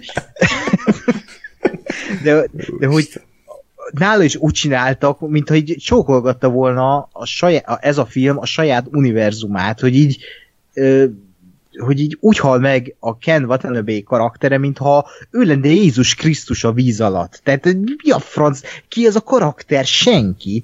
Tehát a, még az első filmben se tudtunk meg róla semmit, még itt se tudunk meg Ez róla semmit. mém. Let them fight. Ennyi, ennyi a karaktere. Igen, és ezt a filmben még pofátlan bele is teszik, hogy imádom, amikor azt mondja, Ja, úristen, Jézus. De ez Ah, mi? Ez a karakterírás. Tudod, 2019. tudod, ki volt ez a karakter az Ameriknél? Na, A, a, a japán bácsi akkor azt mondta, hogy kocsira! Kocsira! ennyi. És mennyivel hatásosabb Ez- ez- volt. Igen, igen. És aztán meghalt a Igen. japán halászbácsi, aki nem tudom, ötödik percig Hmm. élt a filmben. Igen. Nem, nem került elő a film 50. percébe, megy, bemegy oda a hadsereg irányító központjába, és akkor mondja, hogy let them fight! That's Gojira! És akkor így köszönjük szépen, és ilyen fontos, fontos karakter. Tehát ez, ez lenne ez most 2019-ben, ott meg annyit csinált, hogy Reno ott öngyújtóval ott kiégette a szemét, vagy nem tudom, mit csinált vele. Tényleg. ott mutogatott. El. kevésbé kínos, de De hát baszki, bármelyik Godzilla 2019 akciójelenetet odaadnám azért a jelenetére, amikor Matthew Broderick arról panaszkodik, hogy milyen büdös a hal, a, amikor összehordják New Yorkba azt a kurva nagy rakás halat, és akkor mondja, hogy hát ez így büdös. Tehát nekem az el többet ér, mint az egész King of the Monsters, de de úgy tűnik, hogy a kritikusok is velem vannak, mert ezt azért sokkal inkább lehúzták, mint a, az első részt. Tehát az első résznek még volt tényleg egy kicsit ilyen Spielberges feszültségépítése, amit a, uh, Garrett Edwards szerintem nagyon ügyesen összehozott, tehát azért rettenetes forgatókönyvből egy viszonylag korrekt filmet eredményezett. Viszont ez a Michael Dougherty, vagy Dougherty, lehet, hogy forgatókönyvírónak még annó jó volt, tehát a Krampus csinálta, meg a Trick or Treat-et, meg az X-Men 2-t, de hogy itt ebben a filmben szerintem leszerepelt, mint, mint író elsősorban, de rendezőként is azért jóval haloványabb munkát végzett, mint a Gareth Edwards. Hát igen, és azt se felejtsük el, hogy a, az első Godzilla-nál hasonló gondok voltak, mint a Zsivány egyesnél. Igen? Tehát ha be kellett segíteni uh, Gareth, Gareth Edwardsnak, és azt hiszem a Jaj. Tony Gilroy? Tony, igen, Tony Gilroy szintén besegített. Tényleg ő, megint ő? Hát én úgy tudom, hogy igen, ő ott besegített, és csak, csak ott nem, gondolom, akkor a balhé nem volt, mint egy zsivány egyesnél, de hogy ott, ott is voltak azért gondok, hogy nyilván odaadnak egy kezdő, vagy hát egy független filmesnek egy 200 milliós blockbustert, akkor azzal mit tud kezdeni? Hát nyilvánvalóan nem, el fog bukni sok helyen, mert ott hagyják a producerek a farkasoknak. Josh Trank. Igen, például Josh Trank esete. Uh, és, és mégis egy olyan filmet, aminek van saját stílusa, uh-huh. rohadt jó az atmoszférája, uh, nálam a legnagyobb hibája annak a filmnek, hogy rohadt sötét, tehát ez, az tényleg olyan sötét, hogy így uh, kurvára nem látok semmit a filmből né- néhány helyen. Uh, ez a film, ez meg így, a, mintha azt lett úgy lehetne a legjobban megfogalmazni, hogy az első film egy Jurassic Park, aztán a második egy Transformers 2. Tehát így... Vagy, vagy egy Jurassic World. Okay. Vagy egy Jurassic World, igen. Tehát az is egy tök jó példa, igen. Ilyet. Ja. Egyébként Gareth Edwards lehet, hogy azért bukik el ilyenkor, mert, mert tök jó ötletei vannak, tehát hogy, hogy az, amit a fejébe kitalál film, az, az kurva jó, csak megvalósítani nem feltétlen tudja, mert, mert ugye nem csak ettől lesz valaki jó rendező, mert, mert jó ötletei vannak, hanem mert azt úgy meg kell valósítani a forgatástól, amikor 150-200 vagy akár 1000 ember arra vár, hogy te döntéseket hozzál, és színészeket kell instruálni, meg kameracsapatot, meg világosítókat, meg díszleteseket, meg mindent, és akkor ilyenkor egy kezdőrendező lehet, hogy összeroppan, és kapkodni kezd, meg nem annyira igényes, és akkor ekkor kell behozni egy tapasztaltabb rendezőt, mint például Tony Gilroy, aki az egészet úgy kicsit gatyába rázza. De ettől még a Gareth Edwards kell, mert olyan inputokat ad, amitől a Godzilla-ra lehet sok minden rosszat mondani, de azt nem, hogy, stíl, hogy stílustalan, míg a Godzilla 2, hát az abban nem érződik, hogy Michael Doherty-nek mi a véleménye a, a világunkról.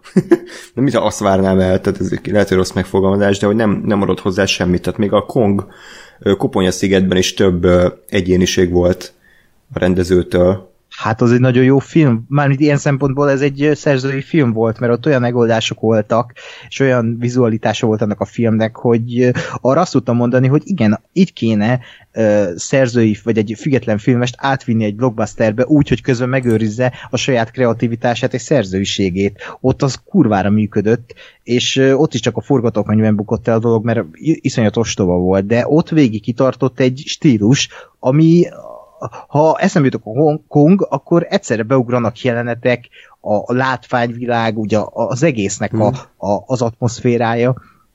Pedig Jordan Vogt Roberts is tényleg előtte volt egy Kings of Summer, vagy más, ja. azt, igen, igen. azt hiszem nem, és ennyi, és, és tényleg itt nem kéne több, csak annyi, hogy átvigyék ezt a szerzőiséget egy nagyobb filmbe is, és akkor, hogy engedjék bár szerintem engedni is engedték volna, mert ugyanaz a stúdió, tehát nem, nem, nem értem. És ráadásul ez a film már novemberben kész lett, amit felfoghatatlan egyébként, hogy ilyen hamar ö, megcsináltak. Mármint, hogy a határidőhöz képest is ö, előbb megcsinálták. Nem, nem az volt, hogy novemberre kész kell lenni, hanem gondolom január vagy február, március volt belőve, hogy arra kész kéne lenni, és érdekes, hogy egy ekkora ö, ilyen semmitelen katyvasz lett aztán a végeredmény. Tehát, de így is legnagyobb balek én vagyok, aki utazott azért a filmnek 200 kilométert.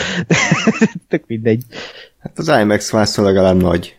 De igen, igen is még tök jó, hogy ezt mondod, mert uh, ha nem IMAX-ben láttam volna ezt a filmet, szerintem még en, ennyire se szeretném, Igen. mint ahogy most, pedig most se szeretem kifejezetten ezt a filmet, de hogy azért a- az IMAX az, az hozzáadott a, a, az egész élményhez. Hát ez is olyan, az a baj ezzel a film, hogy ördögi kör, tehát egy- egyrészt senkinek nem ajánlom, de ha már megnézi, akkor IMAX-ben nézze, viszont IMAX-ben sem nézze, mert az meg 2500 forint, és ennyit meg nem ér, tehát hogy így inkább nézzétek meg az elsőt, meg az Emmerich féle Godzilla-t, meg a Kongot, de ezt így nem, nem feltétlen érdemes, mert, mert tényleg nem, nincs benne semmi. Egy-két jó beállítás van, ilyen nagy totál egyébként, meg a zenéje egész jó, de ezért nem kell megnézni a filmet, hanem elég, ha letöltitek a soundtracket, megnéztek Google Images-ben egy-két kivágott screenshotot, és kész a film.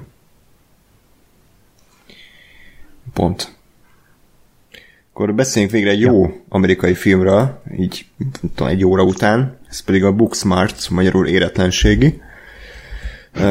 Ez Olivia Wilde-nak az első filmje. Mondhatni egy tini vígjáték a Superbadnek a, a női változata. Kritikailag nagy siker, nem tudom anyagilag hogy áll, de gondolom nem került olyan sok pénzbe, hogy bukjon. Itthon bukott. Már le is vették, a, nálunk például szombathelyen már le is vették a palettáról. Tehát buk, bukjon, mert ugye Booksmart. Igen, Jesse? Mondjuk a Még, még volt egy... Magyar. Igen. magyar közönségre mond el mindent, de Öm, pedig jól volt a magyar cím, ez az életlenségi, szerintem ez egy aranyos, aranyos kis cím. Hát igen, meg, a, meg ha ránéz az ember például a trailerre vagy a plakátra, akkor egyszerre azt gondolja, hogy ez egy szörnyű amerikai vígjáték, amit mindenki utál, kivéve a tinik. És, és itt meg fordítva van, tehát nem értem, hogy uh-huh. mi a helyzet most itt. Hát most, most megint sztereotíp leszek, de elmegy az arénában a, a gyúros gyurka, éppen jött a izéből, a fehérje beöntésből, és akkor így nézegeti, hogy milyen fi- filmek vannak, és akkor Godzilla 2, jó, veszek egy nagy nachos menüt, meg izé, kólát, aztán jó, mert röfögök, befögök egy Igen. Éretlenségi nem biztos, hogy, hogy az a jó választás neki. De egyébként szerintem ez az a fajta film, ami működhet mind a gyúros gyurkának, mind a böl, elte bölcsészakról kijött Ötvös ö, szabad bölcs... Igen, szabad bölcsész ötvös Lórántnak, aki a, aki, aki meg így Tarkovsky filmeken nőtt fel. De, hmm. de szerintem ez mindkettő tábornál működik, hogy mert, mert egyszerre tud uh, mainstream uh, film, vagy egy tini játék is lenni, és közben meg egy teljesen más ligába játszik, mint a, mint a haverjai. Igen. Ér- érdekes. Itt, itt van nálunk uh, ugye Gáspár, a hideg realitás, a Motex szak, a tudós. Itt vagy te ugye a, a, a nem tudom, kultúr, kultúrember, itt vagyok én a szabadbölcsész, és, és mind a hármunknak tetszett. Tehát, hogy úgy tűnik, hogy ez, ez tényleg működik.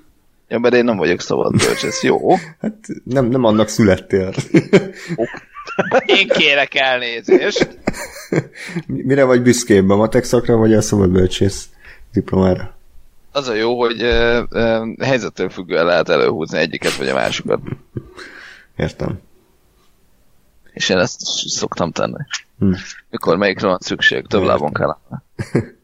Jó, na, ö, szóval Booksmart Olivia Wilde első rendezése, és annyit mondok röviden, aztán átadom a szót, hogy nekem nagyon tetszett, nagyon pozitív csalódás volt, mind a rendezés, mind a forgatókönyv, mind a színészek szerintem fantasztikusak. Kellett egy kis idő, egy 15-20 perc, mire úgy megszoktam a film stílusát, mert az nekem túlzottan arcba tolakodóan volt modern, meg hip, tehát hogy így két másodpercenként vicces zenei montázs, és akkor karakterek ökörködnek, és lassítás, és széteffektezett film. Oké, okay, bocs, közben nagy effektek vannak itt. Szóval, hogy hogy az első 15-20 perc nekem kicsit fájdalmas volt, de aztán utána, hogy elindult a film, és tényleg kiteljesedett az, hogy mit akar üzenni a mai fiatalságról, a karakterek elkezdtek életre kelni, és tényleg igazán jó zenék, igazán jó, akár ilyen államjelteket láthattam, azt kell mondjam, hogy a Booksmart az idei egyik legjobb film, amit, amit moziba láttam, és hogy az évvégi top listámon is mindenképpen ott lesz. Nekem is abszolút biztos egy, egy, egy újra nézős, meg többször újra nézős film lesz. Azt, azt aláírom én is, hogy az elején én is úgy néztem, hogy most mi ez a helyenként tényleg egy nagyon túl húzott stílus, hogy, hogy igazából nem nem hiszem el, hogy ezek, ezek karakterek, tehát ezek nem emberek voltak, meg nem hmm. rendes karakterek voltak, hanem Ilyen karikatúra. hát már-már karikatúrák, de hogy de hogyha az ember meg ezt megszokja, vagy, vagy eljut oda, hogy igen, ennek a filmnek ez a stílusa, és ettől, attól függetlenül, hogy hogy hogy nem tehát, hogy, hogy, hogy, hogy így ránézésre ezek a karakterek, meg ezek a figurák ilyen nagyon műnek, és, és megcsináltnak tűnnek, annak ellenére viszont amit mond a film, meg az egésznek az üzenete, vagy azoknak minden rétege, meg, meg nagyon-nagyon őszinte és igaz. És tényleg ez egy, ez egy nagyon érdekes elegy, ami, ami miatt ami, tehát önmagában már ez is emiatt is megérne egy-két újranézést a film, hogy, hogy hogyan lehet ezt a két dolgot párosítani, ami, ami azért, ha így belegondolsz, akkor pont ellentétes irányba Mm. tart. És, és valahogy, valahogy tényleg működik az egész, és, és nagyon-nagyon jól összeállt, nagyon bátran és, és jól beszél rengeteg témáról, és, és, és egyáltalán nem érződik művinek a, a, az egész, és nem, nem az van, hogy bocsánat, most így röviden össze, vagy röviden kimondva, így kell feminista filmet csinálni, mert ott vannak a női karakterek, meg vannak írva, van személyiségük, és beszélnek ilyen problémákról. Hm. És nem úgy, hogy az arcodba tolják, hogy most akkor jaj, izé, X-Woman! X-Woman, eh, szóval, meg, meg nem, nem úgy, hogy, hogy akkor az egész el van tekerve a másik irányba, hogy akkor minden férfi, ez, ez, ez, ez, hanem, hanem pont ez, amit ugye mindig a, a, a brit vonalként emlegetek, hogy nem attól lesz valami feminista, hogy mindenki nő, meg csak a nők, hanem attól, hogy hogy, hogy nem attól, hogy elő, előtérbe vannak tolva, hanem attól, hogy ez nem ügy, hanem, hanem van egy sztori, vannak karakterek, akik amúgy nők. Aha. És hogy, de hogy nem arra van kihegyezve. Most próbálom értem, hogy kicsit félreértettem, amit mondok, de hogy mindegy. Értem. Tehát, hogy természetesen. Ah, igen, igen, igen. E- e- Én azt tudnám ezt hozzátenni, hogy egyenrangúan vannak kezelve. Igen, igen, Tehát igen. nem az van, hogy Persze. csak a nők. Tehát, igen, ez, ez teljesen így van, és uh, totál egyetértek mindkettőtökkel ez a film. Uh, baromi jó, és nagyszerű, és uh, talán a legjobb vigyá... Most ki- kimerem jelenteni, ha lesz lenni jobb vígjátéka az évben, akkor ez egy kurva jó év, de ez jelenleg az évig játéka, és, és nagyon, nagyon tetszett az, hogy, hogy a, amellett, hogy kibaszott vicces, tehát pedig ebben van hányos vicc is, és annak is megvan a helye. az a vicces benne. Emellett pedig szól valamiről, ami nagyon is fontos, és és nem, nem úgy szól valamiről, hogy ez csak most fontos a 21. században, 2019-ben, hanem ez mindig is így volt, a, és mindig is így lesz, csak egy olyan keretek között mutatja meg, meséli el ezt a történetet, most akkor mondjuk ki, arról szól ez a film, hogy van két tini lány, végzős tini lány, akik a középiskola egész ideje alatt az igazi ilyen pedáns, igazgatóval bratizó, minden házi feladat megcsináló lányok voltak, és örülnek, hogy bejutnak jó egyetemekre, tehát ilyen Harvard, meg Stanford, meg stb. És kiderül aztán, hogy igazából az is bejutott ezekre az egyetemekre, aki a négy évet végigbuliszta és végig kurta, meg végig szopta, szó szerint. És akkor ebből indul egy ilyen kavalkát, hogy basszus, még az a faszfej is bejutott egy Harvardra, aki leszopott öt faszt. Most bo- bocsánat, bocsánat, hogy így mondom, a- úgy mondom, ahogy a filmben kifejezték ezt a... Ez egy, ez egy minőségi eh, intellektuális podcast. Igen, de hogy tényleg eh, az mondjuk tetszett, hogy a film szinkronjában nem, nem, nem finomkodtak, hanem ténylegesen így mondják ki. Elmegyek egy percre, és már faszopásról beszél. De hogy, de hogy té- tényleg e- erről van szó, és, ö, és aztán a, most spoilerezhetünk, most mennyire lehet ebből spoilerezni, de hogy a film Lehet. odajukat, a film odajukat ki, hogy ezek a, a, a buli figurák, úgymond ezek a, ezek a köcsögök, ezek a ribancok, ezek igazából nem rossz emberek, hanem csak nem ismerjük őket, és, és nem, nem lesz senki se jobb vagy rosszabb a gimnáziumban, és most ezt nem csak a gimnáziumra vehetjük, hanem bárhol máshol, nem lesz attól rosszabb, mert, mert, mert, mert mit tudom én, iszik, csak te nem ismered. És ez tök szépen lefesti az egész filmet, hogy, hogy, hogy mennyire nem ismerjük egymást, mennyire a magunk világának élünk, és, és hogy a gimnázium is mennyire egy kálvária tud lenni, ha, ha úgy éljük meg, hogy, hogy mindenki egy idióta, és mi vagyunk az ászok, mert csak arról van szó, hogy a saját egónkat nem tudjuk elengedni, és nem nyitunk mások felé.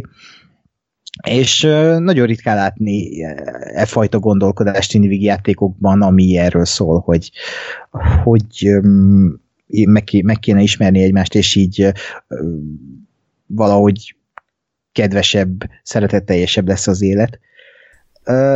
És, és akkor nagyon-nagyon meglepődtem, hogy ennyire friss ez a film, és, és egy ilyen mondani valóval mégis egy tini játék tud maradni végig. Két olyan uh, rohadt jó főszereplővel, akik között szikrázik a, szikrázik a kémia, és uh, igen, az összes, az összes karakter, aki ebben a filmben van, az, az egy karakter nagybetűkkel például a, a Jared, aki már a megjelenésével egy karakter, egy, egy, egy olyan karakter, akire mindig emlékezni fog. Imádtam azt a karaktert, zseniális. Zseniális, és őt is ahova kihúzzák a film végére, az is egy olyan szép dolog, tehát, hogy így tök jó. Meg a GG, akiről ugye, mint kiderült a film után a Carrie Fisher lánya, aki mindig megjelenik valahol, és mindenhol ott van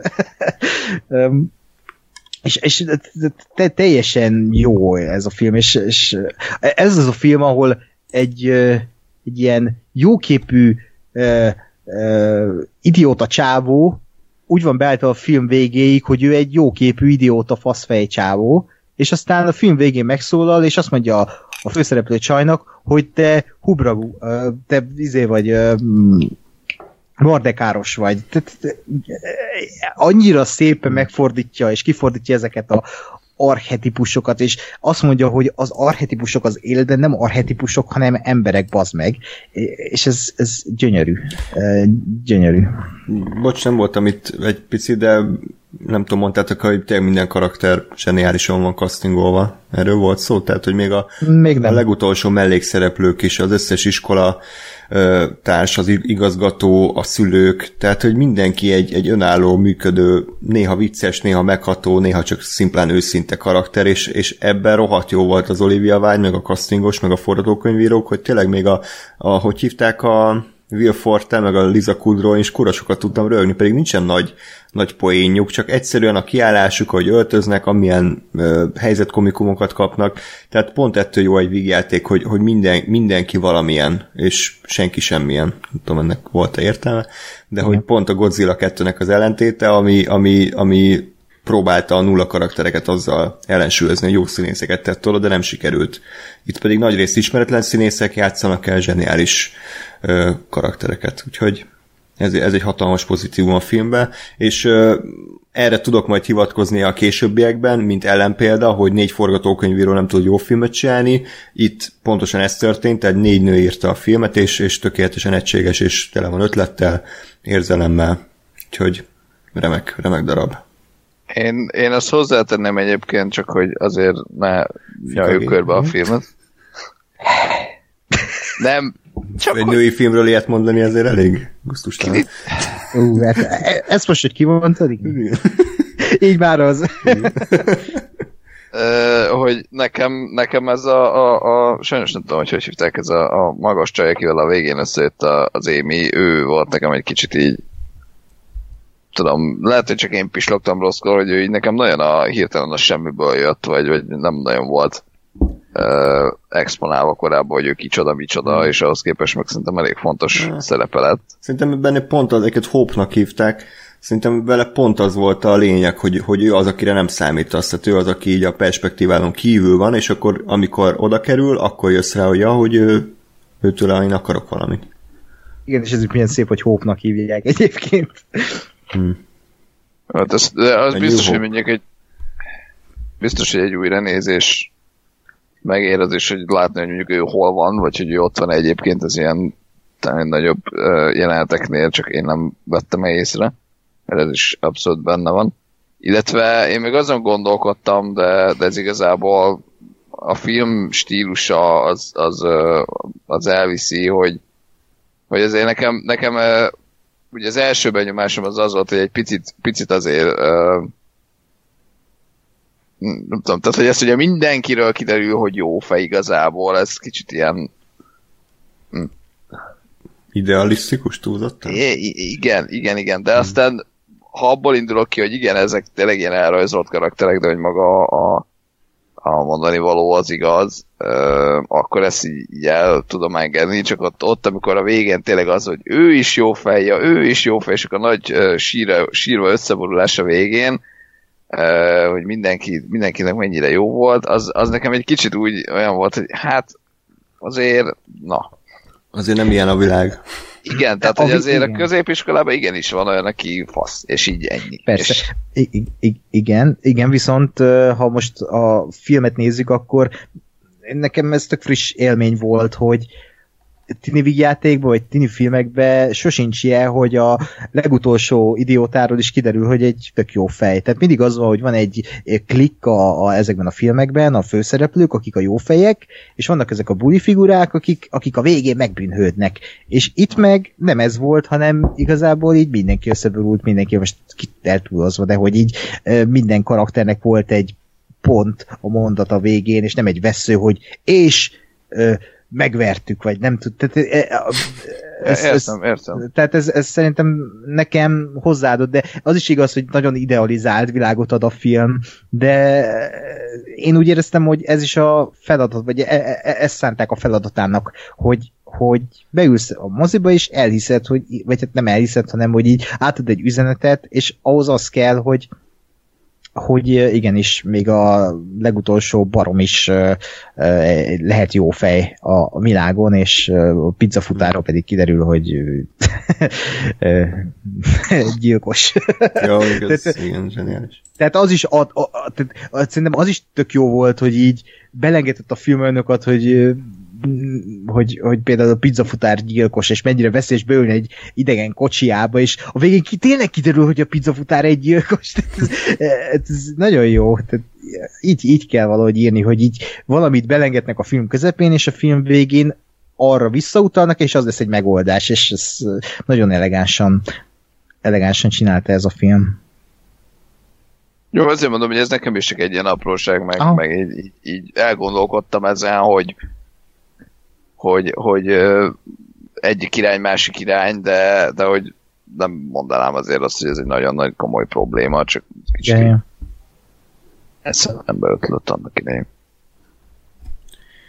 Jó, de ajánljuk szerintem ezt tényleg mindenkinek, mert szórakoztató film, tehát felületesen nézve is egyébként működik, de hogyha picivel mélyebb tartalmat is bele akarunk látni, akkor azt se feltétlenül fogunk csalódni, mert, mert az is benne lehet.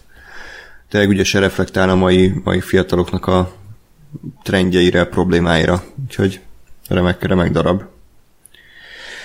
Um, még nagyon röviden bedobnék egy kis, kis atombombát, mini atombombát. Ö, Nem tudom, nektek meséltem már ö, Youtube-on valahogy rátaláltam. Van egy ilyen angol ö, TV show, hogy Naked Attraction. Erről meséltem már? Nekem igen, de nem beszéltünk erről már adásban? Csak Nem tudom. Nekem Beszéltünk már róla? Ákos le van némítva, úgyhogy nem tudom. Elnézést. Hogyha... Ja, bocsánat, én meg itt beszélek a Ja, falnak. Oké. Oké. okay. Nem rémlik nekem, hogy erről beszéltünk volna. Jó, akkor az új hallgatók kedvéért biztosan elmondom, hogy nagyon röviden ez egy, ez egy kultúrsok volt számomra, hogy Youtube-on fenn van ez a TV műsor, hogy Naked Attractions. Az a lényege, hogy van egy, egy főszereplő, nő vagy férfi, vagy, vagy transvestita, tök mindegy, hogy ő párt keres, és akkor hát ez így rendben van, nem? Tehát ebben semmi izgalmas nincsen. Na, a párkeresés az úgy működik, hogy beáll egy stúdió közepére, a túloldalt pedig van öt letakart ember. És körülbelül négy részletben mutatják meg ezeket az embereket, először megnézzük mondjuk a lábától a, a nemi szervéig, aztán kicsit följebb, aztán a mellét, aztán végig az egész testét, és ezek az emberek, ezek totál mesztelenek. Tehát, hogy így konkrétan full frontál ö, mesztelenség van, és az alapján dönt a főszereplőnk, hogy ö, kivel megy el randira, hogy ö, milyen a nemi szerve, legyen az férfi, legyen az nő, milyen a melle, milyen segge van, úgyhogy erről mi a véleményetek? Most bedobtál minket a... Igen, ez, ez, ez, mert én azóta sem tudtam felfogni, hogy ez most a legprogresszívebb fogad el a tested olyanak, amilyen tévésó, amit valaha készítettek, hogy ez pont az ellentéte, hogy csak is kizárólag az alapján választok párt magamnak, hogy milyen formájú a puncia, vagy hogy milyen hosszú a farka. Tehát, hogy ez, ez teljesen elborult, ilyen Európán belül csak Angliában létezhet, tehát ezt nem tudom elképzelni, hogy mondjuk Magyarországon Lipta Claudia készítésében elkészülhet. Úgyhogy erről mi a véleményetek? Hát így, én, én amikor egyszer felhoztad ezt, akkor, akkor belenéztem, de hogy én sem tudom értelmezni, hogy ez, ez mi, vagy hogy vagy miért, tehát nem, nem, nem, nem tudok valamit mondani, hogy ennek mi a mi, mi, mi az értelme, hogy miért így van, hogy kitalálta ezt ki, hogy ez hogy olyan, mint miért, egy Black Mirror ez... epizód konkrétan. Tehát, hogy ezt nem hiszem, hogy létezik, de, de igen. Úgyhogy... Uh, szerintem egy, ez egy tök jó, nem tudom, ez, én most közben enémítva nézem, és nagyon bizarr, hogy itt beszélek róla, és mesztelen embereket látok, egy ilyen Youtube-on uh, sor, sor van Youtube-on, igen, de hogy uh, ha ez egy ilyen polgárpukkasztó uh, úgymond ilyen fricska az emberiségnek, a társadalomnak, hogy uh, hogy működik az ember, akkor az tök jó, de hogy ha nem ilyen szellemiségbe készült, és uh, és csak arról szól, hogy külsőleg választunk párt, vagy nem tudom, most itt ran, ran, randi, randizáson, vagy nem tudom, mi, mi van itt, hogy most nem, nem, tehát ha, de szerintem itt vagy fricska van e mögött, nem? Tehát nem, nem, nem hiszem el, hogy ezt úgy találták ki, hogy, hogy ezt így komolyan vették, hogy igen, akkor most csak ez alapján, hanem akkor ez, ez azt mondja az emberekről, hogy hogy akkor néha vagy hát nem néha az emberek többsége ilyen nagyon felszínes idióta, aki, aki csak a felszínt nézi, és ennek szerintem egy gyönyörű fricskája lehet az elmondásod alapján, meg most itt a mesztelen nők és férfiak teste láttán, amik itt közben jönnek, nekem azt De hogy nem tudom nem, nem, nem, meg kéne nézem egy részt, hogy ezt hmm. erről most véleményt Hát mondja. sajnos akkor erről úgy tűnik, hogy TVA-pot kell készítenünk, tehát Naked Attraction összes részéről külön adás. Nektek melyik tetszett? Igen, nekem a kettes számúnak tetszett a melle. Egyébként van olyan része, ahol transvestita is van, mármint, hogy így, így műtét előtt utáni állapot is, úgyhogy nagyon, nagyon durván progresszív a cucc. Akinek, szóval ez tök jó. Van, igen, akinek van erre ingerenciája, a nézők vagy hallgatók közül, akkor nézzetek bele, remélem hozzátettem valamit az életetekhez, hogy ilyen is létezik. én, én minden esetre azóta más szemmel nézek a világra. Egyébként ez kicsit olyan ez a, ez a társkeresés, így mintha a filmet a csattanótól kezdve néznéd, nem? Hogy tudod, hogy mi a csattanó. Tehát, hogy így onnantól, hogy már láttad egy stúdióba totál mesztelenül a, a, az idézőes párodat, vagy nem tudom kicsolyát, így már onnantól ez így le van tudva, és akkor jöhet a személyisége, nem? Tehát, hogy úgy is van direkt bevilágítva a, a, a bevilágítva ezek a testek, hogy nem szexinek vannak, hanem így, így ahogy kinéz. Tehát, hogy nem, nem tökéletes szupermodelleket, meg ilyen pornóból jött szilikon mellű, meg seggű csajokat láthatunk, hanem tényleg, ahogy az átlag ember kinéz, és, és onnantól, hogy ezt látod, onnantól azt el tudod fogadni, és, és jöhet akkor, a, hogy ő milyen ember. Aha ez is benne van, és ez, ez is egy tök jó fricska. Tehát, hogy, vagy nem, inkább kritika, hogy, hogy igen, akkor nem az a fontos, a, nem a testiség a fontos, hanem ami utána van, hmm. és ami, a, vagy ami mögötte van. Ez, ez, ez egy tök jó gondolat, ha ez benne van így a, ebben a show, a televízió műsorban, és hmm ja, itt közben látom, hogy teltebb lányok is vannak, és hmm. tényleg nem kendőzetek, de, de szerintem erre szüksége is van az embereknek, meg hogy itt nézzék, mert, mert ez valahogy így, úgy érzem, hogy amikor ilyet néz az ember, akkor a komfortzónájából kicsit úgy kilép, vagy kidobják, és akkor Igen. így olyanokat lát, ezt Lina de nem csinálja, és végtelenül tisztelem ezért ő a ő egy Marvel koros uh, filmkészítő, aki az HBO-ra is szerződött, még uh, a 2000-es 2010-ben körülbelül, amikor megcsinálta a Csajok című sorozatot, ami nekem ilyen hatalmas helykedvencem. Egyik kedvenc igen, igen, de egyébként tényleg, ami, ami, ami, amiben le, aki Léla Danemet látta, az tudja, hogy ő is egy, egy telt, kövér lány, és ő igenis, ő, ő a sorozat során, ő írója, producere, meg főszereplője is. Hmm. És ő igenis megmutatja, hogy fürdik, vagy ahogy mesztelenül fekszik az ágyon és dugják. Tehát e, ezeket így kendőzetlenül megmutatja, és igenis szüksége van az embernek arra, hogy, hogy amikor tudatosan valaki azt csinálja, hogy tudja, hogy az emberek hogy működnek, és tudja, hogy ez rossz, az oda megmutassa nekik, hogy nem, nem rossz, hanem valahogy így, egy, így valahogy, valahogy így begubózódtak az emberek, és mások lettek az elvárások pont az ilyen televízió műsorok, meg filmek által, és az, hogy egy televízió műsorban pont az van, hogy, hogy, hogy a hogy, egy, hogy nem, nem a legszebb embereket kasztingolják be, hogy látom, vagy hát nem, nem vannak itt azért olyanok is, de hogy uh, ilyen természetes embereket, akik behívnak az utcáról, és akkor ott vannak, az szerintem egy gyönyörű mondani való, a, ami lehet emögött, de mondom, még, még, még mindig úgy beszélek erről sorozatot, hogy most, most, most hallok róla először, és kb. még mindig megy itt a háttérbe, és érdekes dolgokat látok. De igen, ez, jó. Ja, megnézek mindenképp egy részt, mert ez érdekes.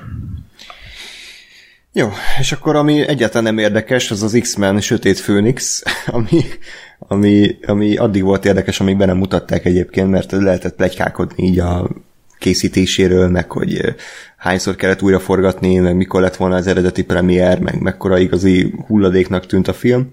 De aztán beültünk rá Gással, azt hiszem talán szerdán este, és, és lement a film, és kijöttünk, és kb. két szót beszéltünk róla, aztán éltük tovább az életünket. Tehát ez az igazi húgymeleg, semmi, mint a kicsit a Godzilla, hogy se íze, se bűze. Fájdalmas. Szerintem annál rosszabb volt. Nem tudom. Nem. Sokkal több volt benne a potenciál. Tehát, hogy a, a Sötét Főnix az elvileg egy a minden idők egyik legjobb képregény folyama, ami ugye az X-menekhez kötődik, és többször nekifutották már az adaptálásába, elvileg a rajzfilm sorozat csinált eddig a legjobban, de például a 2006-os The Last Stand is kicsit így belebukott ebbe a, a sztoriba, és, és ez a film adaptáció, hát úgy, hogy nem ismertem az eredetit is, eredetit is érzem, hogy teljesen elkútja vetyélte az alapanyagot, mert teljesen vértelen, semminek nincs semmi súlya, tehát hogy pont, pont hiányzik belőle az a fajta tökösség, ami, ami valószínűleg megvolt az eredeti képregényben, ahol úgy tudom, hogy Jean Grey így, így izé bolygókat tett egyelővé a semmivel, tehát hogy emberek vagy űrlényeknek a millióit pusztította el, itt meg körülbelül ennél semmit nem látunk, tehát hogy Sophie Turner olyan feje néz, mint akinek éppen szorulása van, meg Michael Fassbender ordibál, meghallgatjuk a kinkesebbes párbeszédeket, de, de ennél többet nem tudok felidézni a Dark Phoenixből, ami úgy pláne nem működik, mint az X-Men sorozatnak a nagy lezárása. Hát ez ugye annak szánták, hogy majd, majd Simon Kimberg írórendező majd pontot tesz az X-Mennek a végére, hát egyáltalán nem sikerült, tehát abszolút luftot rugott a film, de, de, de szerintem például nem volt annyira rossz, mint az Apokalipszis, ami tényleg így minden idők szerintem egyik legrosszabb X-Men filmje, de az legalább szórakoztatóan volt szar. Tehát abból fel tudok... Magneto idé... gonosz? nem. Na jó, igen. Meg ahogy Magneto így éppen magyarázza a motivációit a, a katonáknak, hogy ők a mindenem, ők voltak a mindenem! Közben a halott családját siratja. Szegény Fassbender. Szegény, igen, tehát Szóval, hogy ilyen szintű fos, fos nincsen, talán csak az X-Woman, hanem ez, ez, a, ez a tipikus inkább ez az érdektelen semmi fos film, ami, amire két perccel utána már nem emlékszem, miután megnézted. Igen. Igen. Ja, igen, hogy a, a, az a baj, hogy nekem az volt az érzésem ez a film, hogy itt ez nem volt rendező a forgatása, hanem megkapták a színészek a forgatókönyvet, akkor másnap... Tessék? Miért volt? Nem tudom. Nem volt ott. De hogy másnap, másnap reggel hétre kell menni, oda mentek, elmondták a szöveget, azokat felvett, azt felvették kamerával valahogy, és hazamentek. De hogy, tehát, hogy a, a, a Sophie Turner, meg a, meg a Kyklopsot játszó valaki. Tyler, Ö. Ty Sheridan, azt hiszem. Teljesen Oké, okay, oké. Okay. Tehát, hogy ők a, a, a világ legrosszabb uh, um, mozis párjának simán elmehetnek. Tehát, hogy így egy másodpercig nem hittem el róluk, hogy ők, ők egymás iránt bármit. Tehát, hogy így egymás már találkoztak egyáltalán, nem? Vagy azt, hogy izé, élete szerelme, hát ez borzalmas volt. Amit ők, tehát, hogy, hogy, nem tudom, nem az, hogy kémia nem volt, hanem, hanem a kémia hiánya sem volt, vagy ne, ne tehát, hogy Isten, semmi, semmi nem volt köztük.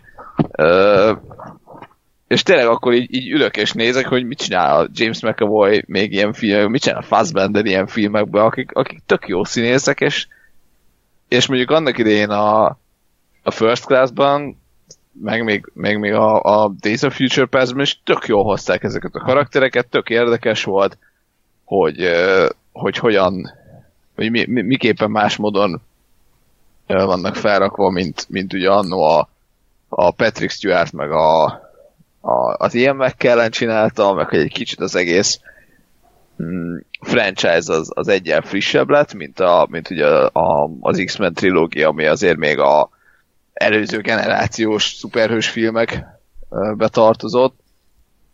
És így aztán ez az egész is a, az utóbbi két film, az apokalipszissel meg ezzel így, így bődületesen rossz lett. Tehát, hogy tényleg ilyen DC színvonal, vagy még annál is rosszabb.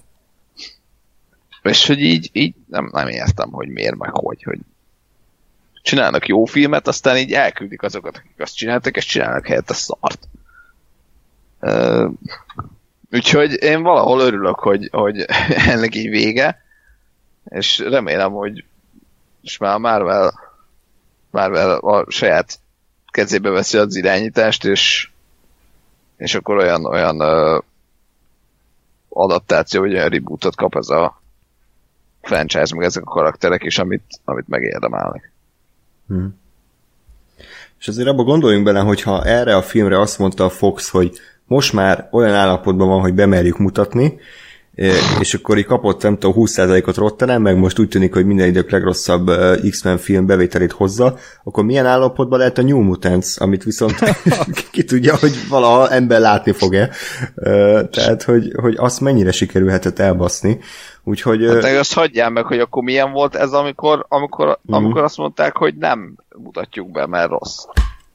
Mondjuk azt azért hozzá kell tennem, mint apró pozitívum, hogy elvileg a filmnek az utolsó mit tudom én, ektjét kellett leginkább fel vagy újra forgatni, és az, az még egy viszonylag jó szekvencia ott a vonaton. Tehát ott, ott vannak ötletesebb harci jelenetek, meg koreográfiák, meg hogy ott a különböző X-menek a képességüket használva győzik le azokat a alakváltó gonoszokat, de, de nagyjából ennyi, mert, mert a film ugye arra az érzelmi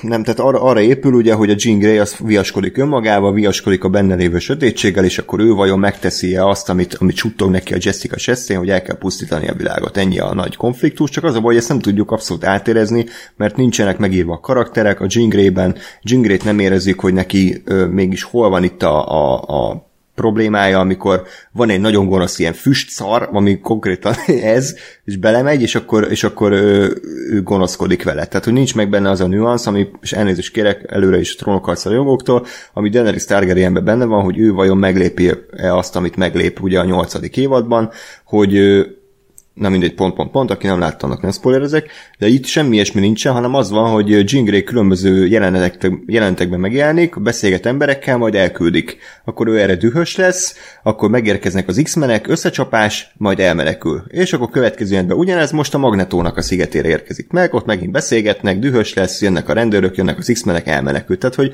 a filmnek a középső uh, harmada az egy ilyen végeláthatatlan körforgás, amikor semmit nem haladunk előre, semmi nem épül, halálunalom az egész, a főgonosz az tényleg csak annyit csinál, hogy így néha megjelenik és suttog a fülébe, hogy figyelj, meg kéne tenned azt, amit nem akarsz, és akkor hú, gonoszkodik a Jessica Chastain, de hogy ennyi, és egy, egy azt hittem már sose lesz vége a filmnek, és szerencsére az utolsó 20 perc ez valamit mentett, amit lehet, de hát aztán abból is egy akkora nagy kacsvasz lett a végén, hogy hogy sajnálom, hogy erre rááldoztam azt a ismét 2000 forint fölötti jegyárat, mert ezt is 3D-ben néztük, ugye, gással. És azon gondolkodtam, hogy elég sötét volt a 3D szemüveg, de annyira nem volt sötét, mint ez a film. Ennyit tudok elmondani. Kérlek, kapcsolja ki. Igazából az a, az a szerintem a legnagyobb baklövés, és ezzel így most gondoltam bele, hogy, hogy ennek a storyline-nak pont az a lényege, hogy a Jean grey történik, aki, aki egy alapvető figura ebbe az univerzumba. És mert ugye mondtam annó, amikor, amikor kijöttünk a moziból, hogy ennél még a, az X-Men 3-nak a vagy, vagy a kettőben volt, mindegy. Három. Abban is volt egy valami ilyesmi storyline, ugye, ö, nagyon burkoltam, meg nagyon kevésbé kidolgozva, de hogy ott is jobban működött. És most jövök rá, hogy pont azért, mert ott a Jean Grey-t már két filmen keresztül megismertem, és, és volt tétje annak, hogy most akkor ő vele mi történik. Itt ugye ebbe a részbe jött be a, a, a hajó, ugye? A Sophie Turner? Nem, Nem, az, az apokalipszisben. Ja, ma, jó, akkor csak elfelejtettem az apokalipszis, mert annyira jó film volt. De mindegy, de hogy, de hogy, hogy nem volt, de, de akkor pont ezért, mert akkor mert az meg egy szarfilm volt, és, és tehát az, az a lényeg, hogy nincs megalapozva a, a karakter, és e- ezért nincs mihez viszonyítani azt, hogy, hogy úristen, ő most gonosz lesz, és, és kap egy ilyen világpusztító hatalmat magába, és vajon, vajon a világpusztító hatalom, meg a gonoszok győzik, győzedelmeskednek, vagy az a karakter, akit, akit ismerek és szeretek. És, és tényleg egy ilyen filmnek, vagy ennek a sztorinak pont ez a az alapja, és pont pont ezt teszi erőssé, hogy, hogy nem a, nem a képességek, meg az úzás, hanem a, a morális tartalom, hogy most akkor vajon mit fog tenni a, a karakter, és ez, amit András mondta, hogy Daenerys-nél ott volt, hogy na most mit, mit, mit fog tenni, vagy meg fogja tenni, úgyhogy nézem 7 vagy 8 évada. Hmm. És itt meg ez teljesen hiányzott, mert, mert ez mondjuk forgatókönyvet én kéne írni, meg karaktereket kéne írni, meg rendezni kéne. Egyébként a Ákos, te is láttad ugye az Apokalipszt, emlékszel arra, hogy abban is talán megjelent a Phoenix? Itt a végén, hogy valahogy ő így átalakult, vagy így így jötték le az apokalipsz? Nem, nem, nem volt valami ilyesmi jelent, hogy már ott is félig meddig átalakult a Jingle, hogy ilyen Phoenix madárszerű tűzkilövelése volt? Hát köszönöm a kérdésed, de arra a filmre én már Jaj. kb. azóta nem emlékszem, mióta kijöttem a moziból, valami 2016-ban volt. Uh-huh. Nem fog, azt se tudom, hogy mi a franc volt a végén, tehát hogy hogy jötték le az apokalipszis, tehát nem, semmi nem rémlik. Hát X professzor kihullajtotta a haját, és... ja tényleg, akkor volt ez a... Igen. Hú. Ez a legjobb magyarázat a filmtörténelemben, hogy hogy lehet kopasz Soha többé nem lesz kopasz, vagy soha, nem, soha többé nem lesz haja. Azt a kurva. Igen, mert hogy ő kezdett átalakulni apokalipszé, de megakadt a folyamat, és ezért úgy, úgy maradt, mert az apokalipszis kopasz, és akkor... Tényleg, mert, Tron, mert átvitte volna a lelkét a James McAvoy testébe. Ja, té, úristen! Na, azért mondom, hogy az egy akkora trash volt, hogy ez az trash hiányzik. Volt. Ezek azok a dolgok, amikre nem akarsz emlékezni. Hát nem is tudok, kivéve most itt emlékeztettek. Uh, fú, én, amit itt elmondtatok, én nem láttam a filmet, ezt nem mondtam még, de akinek nem tűnt volna fel, ami nekem itt feltűnt, miközben mondtátok, hogy igazából ugye az X-Men első trilógiájában fel volt építve Jean Grey karaktere, és ott szerintem pont az adta meg a harmadik, a harmadik rész nem egy jó X-Men film, de az, az is egy guilty pleasure. Nem kéne, hogy az legyen, de az az lett. Tehát, hogy az nem egy szarfilm, hanem egy ilyen szórakoztató szar. és, hát ezeknél sokkal jobb, az biztos. Igen, hát, hát az Apocalypse biztos jobb, amit láttam.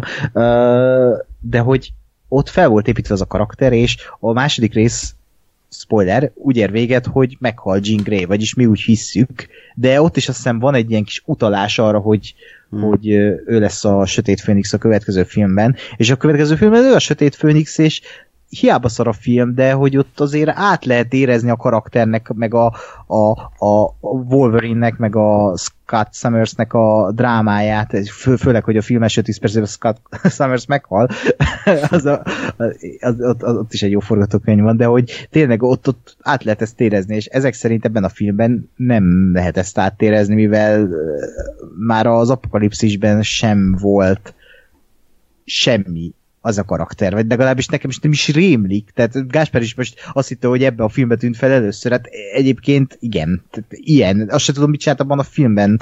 Szerintem csak így abban nem, nem is volt szerepe. Valószínűleg.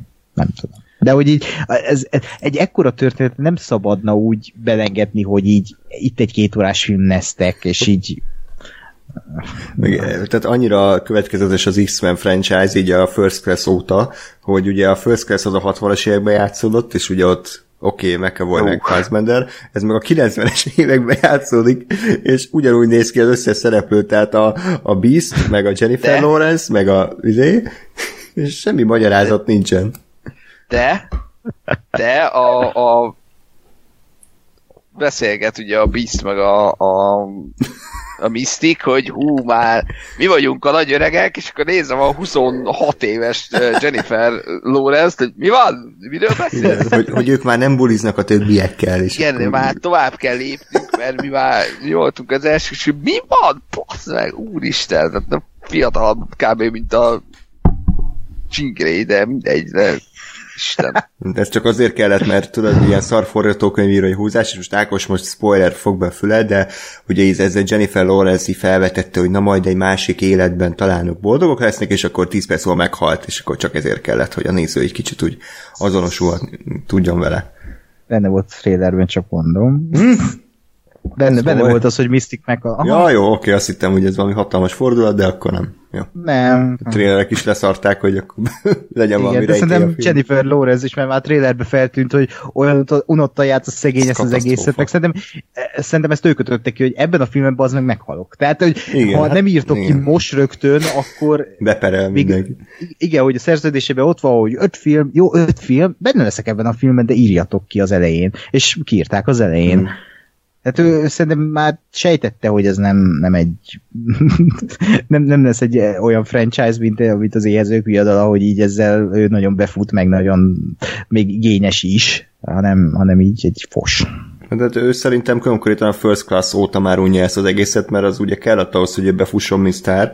de azóta ugye sokkal inkább túlépett ezeken a filmeken, mert itt a, ezekben a filmekben ja. semmi dolga nincsen, csak áll, fut, meg 5 órát ül a szobába, hogy akkor kék fejjel csinálja ugyanezt. Tehát, hogy ő Igen. tényleg már menekülni akart ebből, és itt is látszott a filmben, hogy abszolút, mintha Simon Kimberg szíja verte volna így a jelenetek születei között, hogy akkor mondd el a szöveget, elmondta, aztán, aztán ment tovább élte az életét, úgyhogy az egész film egyébként ilyen ízadságszagú, senkinek nincs kedve ott lenni, tudjuk már, de vegyük fel a fizetést, menjünk haza, érzése van, tehát, hogy nem, nem, nem érezni benne azt a tüzet, hogy ezt az alkotók meg akarták csinálni, hanem jó, akkor még csináljunk egy Dark Phoenix filmet, és akkor tudjuk le, keressünk egy kis pénzt, aztán menjünk tovább.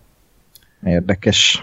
Pedig, pedig ez a, ez a franchise, ez a szuperhős franchise volt az, ami még az életvonalat képviselte az első két film idején, hogy meg még amikor visszatért a First class meg a meg a Days of Future Past-tel, főleg a Days of Future Past-tel, bár a First Class nekem a kedvencem így az X-Men filmek közül, de hogy a, Days of Future Past tel visszatértek ugye Brian Singerhez, aki, aki megint csak megadta neki azt az érett hangulatot, ami, a, a, ami, ami valami mássá tette ezt az egész Marvel franchise-t, mint a többi. És most meg ezek szerint, ahogy az apokalipszis is, ugyanoda visszakerültünk, mint ami egy tor sötét világ, gagyiság. És, és ez tök, tök fáj, hogy, hogy, hogy, hogy ez lehetne több, és lehet, hogy most arra gyúrnak, mert elvileg ez a film is befejezi az X-Men szériát, hogy lehet, hogy most arra gyúrnak, hogy majd... Ott hagyja, mondjuk úgy, mert... Út szélén, nagyon mert vele húgyozva. Hát lehet, hogy mondom, lehet, hogy arra gyúrnak, hogy beleviszik, a, vagy biztosan, hogy beleviszik a, az MCU-ba, és uh, szerintem egy öt éven belül a következő fázisban ez, ez, ez meg fog valósulni, hogy, csak, csak az, az a baj, hogy akkor megint lekasztingolnak egy új Xavier professzort, lekasztingolnak egy új magnetot. A színészek azok tök jók, de ne akarják őket lekasztingolni, hogy megint egy ilyen pókember effektus lesz, hogy már megint hmm. egy új X-Men, már megint egy új magnetó. Majd a, izé, a Drok lesz a X professzor. Kevin Hart lesz a, a magnetó. Egyébként Egyébként az a, az a vicces valahol, ironikusan, hogy pont a, az X-Men képregény kora óta pont az, ami, ami leginkább progresszív olyan szempontból, hogy ugye, ugye arról szól, hogy mindenki más, és mindenkit elfogadunk. Igen. Tehát, hogy ez a hely, hogy ha valaminek, akkor pont ennek lenne 2019-ben a leg, leginkább adaptálható, vagy, vagy ebből lehetne a legjobban és a legkönnyebben olyan filmeket csinálni, vagy olyan üzenetű filmeket csinálni, ami, ami most divat. Mert, mert tényleg az van, hogy, hogy ö, ö, ilyen, olyan, amolyan, ilyen nemzetiség, olyan nemzetiség, így néz ki, úgy néz ki, ilyen képesség, olyan képesség, stb. stb. És hogy ehhez képest ezt a franchise basszák el a legjobban ö, mindenféle szempontból. Hát de itt is volt reflektálás a modern női ö, problémák. Jól lépjünk tovább. De ez mi volt? Azt én nem tudom. Már elmondtuk, de most még egyszer. De most kon- kon- konkrétan az, hogy mi legyőzik a nők a főgonoszt, és azt kimondják, hogy X-woman, vagy mi? Nem, Nem, nem is a fő, nem is a főgorosztály, hanem így valami oda, oda szól a, már nem is tudom melyik akinek, hogy Jennifer Lawrence. igen, hogy úgy tűnik, hogy itt általában a nők mentik meg a férfiakat, úgyhogy lehetne inkább x is. Isten bassz meg. Kínos csend a moziban. Effektíve így, és ez a Hm. baszt meg. Jó, ez kász. Mély. De a zenéje az nagyon jó. Én hallgatom, igen, és az- az elég erős lett. És Innen ezt visszatért a kezdetekhez. még Gáspár is ez. megjegyezte, hogy, hogy jó a zene, pedig ő azért ritkán teszi ezt, de Na, Igen, mert annyira szar volt a film, hogy nem tudtam másra figyelni. Tehát nem valami fogóckodót. Igen, legalább valami, valamire értékeltő legyen benne, és hogy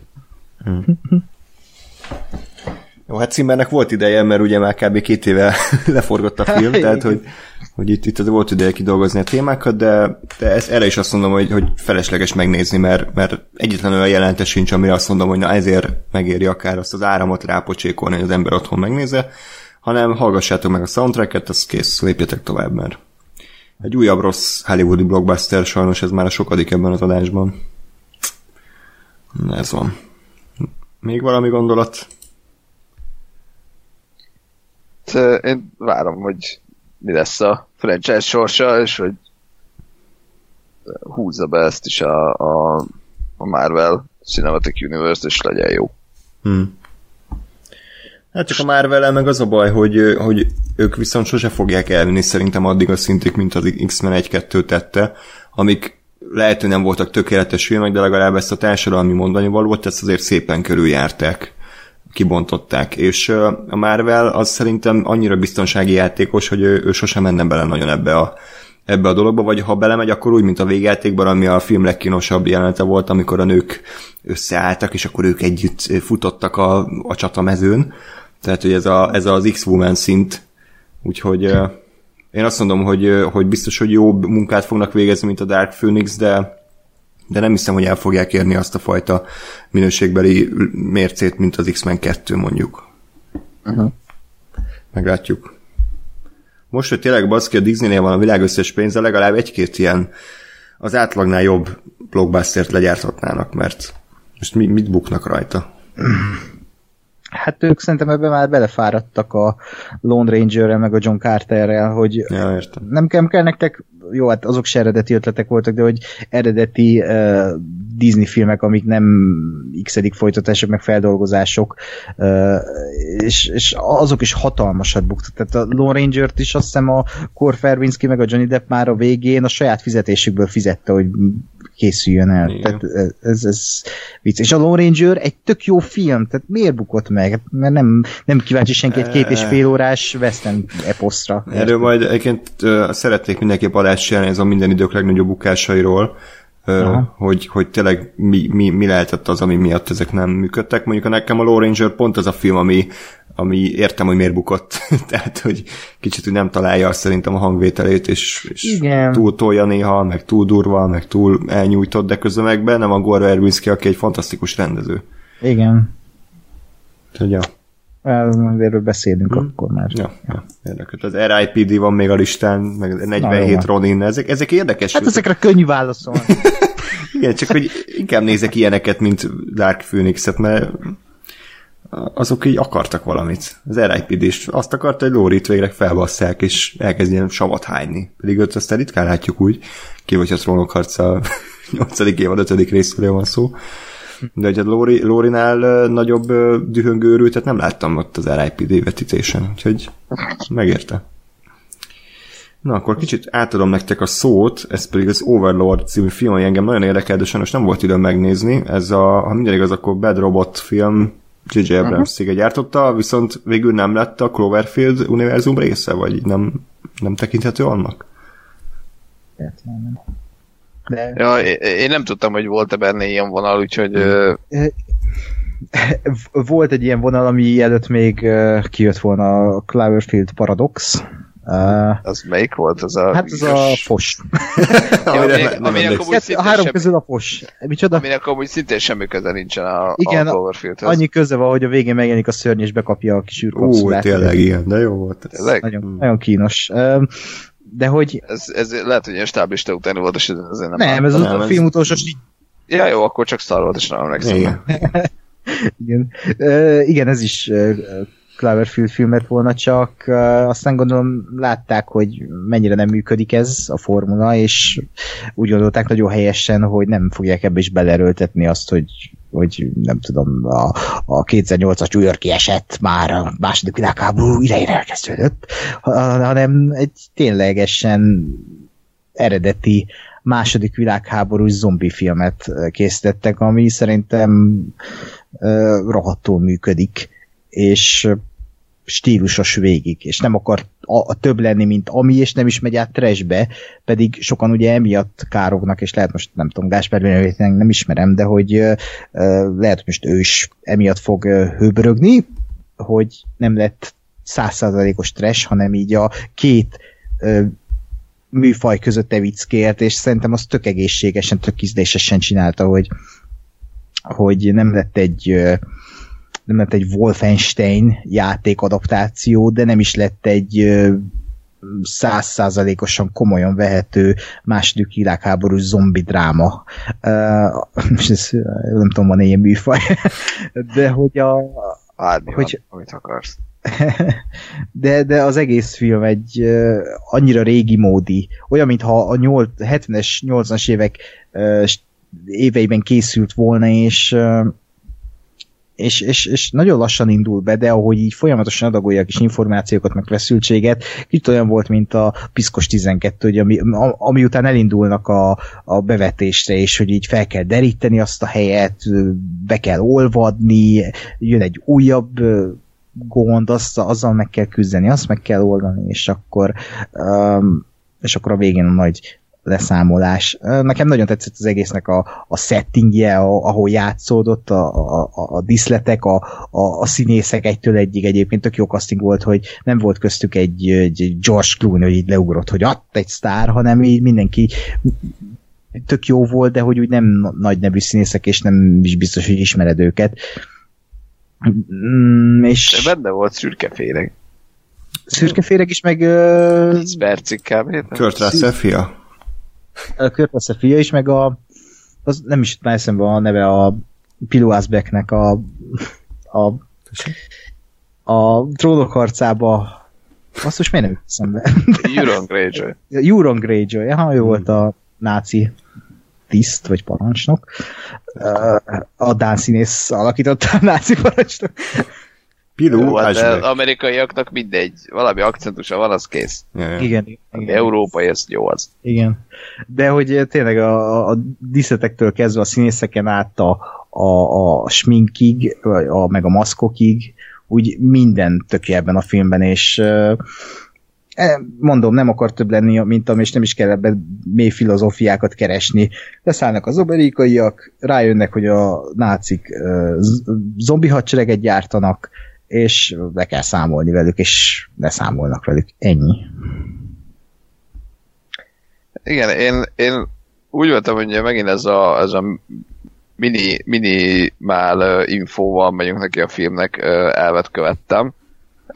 Ugye Andris dobta be anna, hogy ú, van ez, meg beszéljünk róla, oké. Okay. Elolvastam egyszer az IMDB egy sorosát, nem tudom én három héttel ezelőtt, és aztán uh, aztán jól el is felejtettem, hogy mi. Uh, és így néztem a filmet, és így uh, jó, jönnek azok, leugranak, ott bujkálnak, és akkor így elkezdtem gondolni, hogy nem volt ebben valamilyen zombis, vagy okút, vagy valami, azért vala. És így tényleg e- elég lassan indul be ez a része, vagy ez a vonal, mire, mire úgy, úgy látsz valami tényleg egy ilyen, ilyen fura dolgot.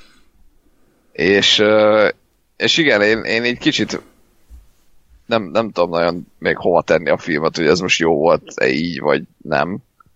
Mert hogy, mert hogy tényleg nem volt annyira trash, mint amennyire trash lehetett volna. De egyébként most pont ugye említetted a, a Wolfenstein-t, a, én a, nem tudom, x pár évvel ezelőtt jött ki egy újabb verzió, Ó, ez ami, ami pont úgy annyira volt trash, hogy, hogy azért nem azt érzem, hogy nagyon trash és nagyon rossz, hanem, hanem egy ilyen, ilyen cheesy. Tehát én, én arra mondom, hogy guilty pleasure.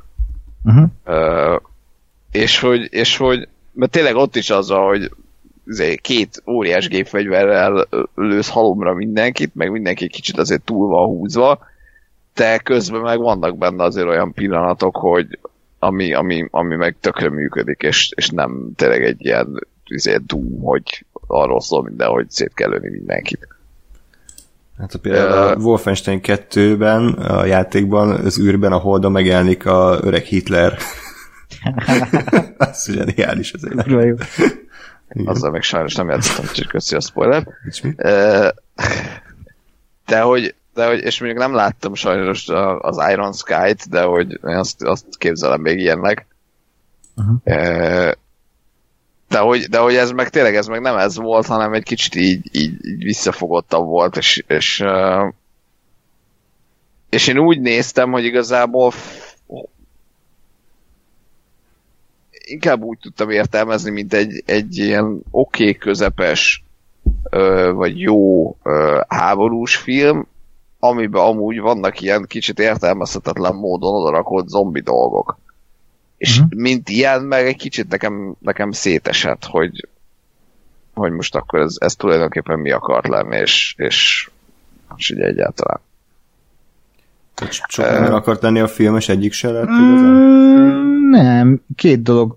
Én is valahogy egyetértek Gáspárral, bár én inkább úgy mondanám ezt, hogy egyik sem, vagy mit kérdeztél, András, mert se tudom.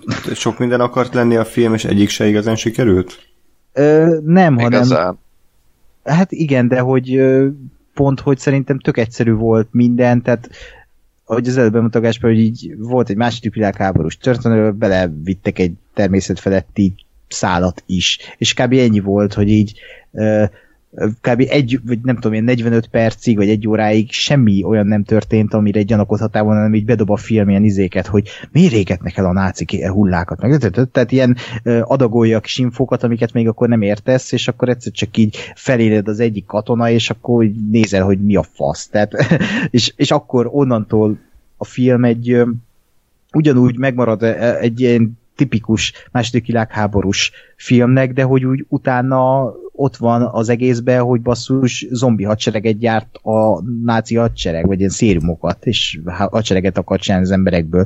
Uh, és tényleg az, hogy nem megy át trashbe, hanem megmarad ez a nem, nem is mondhatni komolynak, de hogy azért nem, nem is lesz vicces, tehát nem fogsz azon röhögni, hogy, hogy felélednek a náciulák és kaszabolják őket, mert egy ilyen jelenet sincs a filmben, ahol így bármilyen lenne, hogy így most németeket vagy zombikat kaszabolnak. Csak és... én meg valahol egy kicsit pont ezt hiányolom, hogy nekem tetszett ez a visszafogottsága a filmnek, hogy így, hogy itt tényleg egy ilyen piszkos 12, egy kis természetfeletti vibe hogy el kell pusztítaniuk valamit, és az, az is tetszett, hogy például a Pilo Asbeck karaktere, az kicsit olyan volt nekem, mint a Faul, vagy hát csak egy nagyobb picit, de hogy nekem a Faul labirintusának a parancsnoka ugrott be róla, hogy úgy, hogy úgy lehet, hogy amiatt, mert ugye ott is az volt, hogy így elvágja a száját, és itt is most olyasmi történt, hogy így folyamatosan megkínozzák szegényt, szegényt idézőjelesen, és akkor a végén ő egy ilyen a, amúgy is szörnyeteg az az ember, de hogy még inkább szörnyeteggé válik, hogy belövi magának a szérumot, és egy ilyen zombi hadvezér lesz. Tehát ugye elmondva is tök, tök, tök bedes szerintem az egész. Nekem tetszett az, hogy, hogy így egy, egy lineáris vonalon megmaradt egy bizonyos szintig második világháborús filmnek, és, és nem nem százszázalékos zombi történetet, meg zombi műfajt vittek bele, hanem így, ezt így kicsit ilyen, ilyen hogy lábjegyzetbe oda tették, és zombik is vannak itt. Tehát szerintem tök jó. Én is azt vártam, hogy ez egy ilyen trash lesz, főleg, hogy úgy reklámozták a filmet, hogy ilyen, nem akkor ezek szerint nem láttál előzetes belőle, de hogy ez, ez úgy volt reklámozva, ilyen ACDC számmal, így izé, megöljük a nácikat, és megy a Thunderbird, vagy nem tudom mi a szar. Nem az lett, ami, amire számított számítana az ember, de ez nálam nagyon ütött, főleg hogy ugye úgy kezdődik a film ezzel, a, amit mindenki kiemel, amikor leugranak a repülőkből, és hogy ez milyen látványos, és ez tényleg az, de hogy így az men, megy, megy, a, megy az a sok repülő az égen, és akkor egyszer csak bejön ilyen tök régi stílusban, hogy Overlord, és a, a, már ott megvett a film, tehát ez annyira csodálatos, így, ah, igen. tehát, e, nekem nagyon végig fenntartotta az érdeklődésemet, és tetszett az, hogy, hogy nagyon lassú, és nagyon egy kis kimért, és, és szépen adagolja az infókat.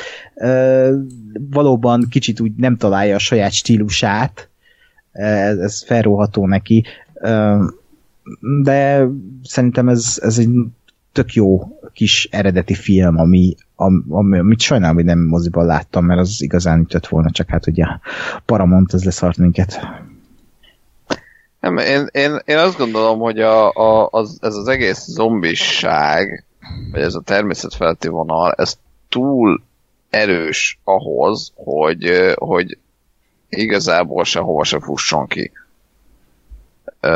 Mert, mert azt mondom, hogy tehát a, a, a filmnek a, az íve az, az megmarad akkor is, vagy, vagy összehozható akkor is, hogyha hogyha nem zombikat gyártanak, vagy nem arra találnak rá, hogy itt ilyen ö, szénumot gyártanak, hanem valami, valami teljesen reális hétköznapi, mit tudom én, valami ö, most azt mondanám, hogy ért, érted épp az atombombát találják meg. Aha és arra is ugyanúgy mondhatja a csávó, hogy, hogy ezt, ezt el kell pusztítani, mert hogy ez a mi oldalunknak se legyen meg.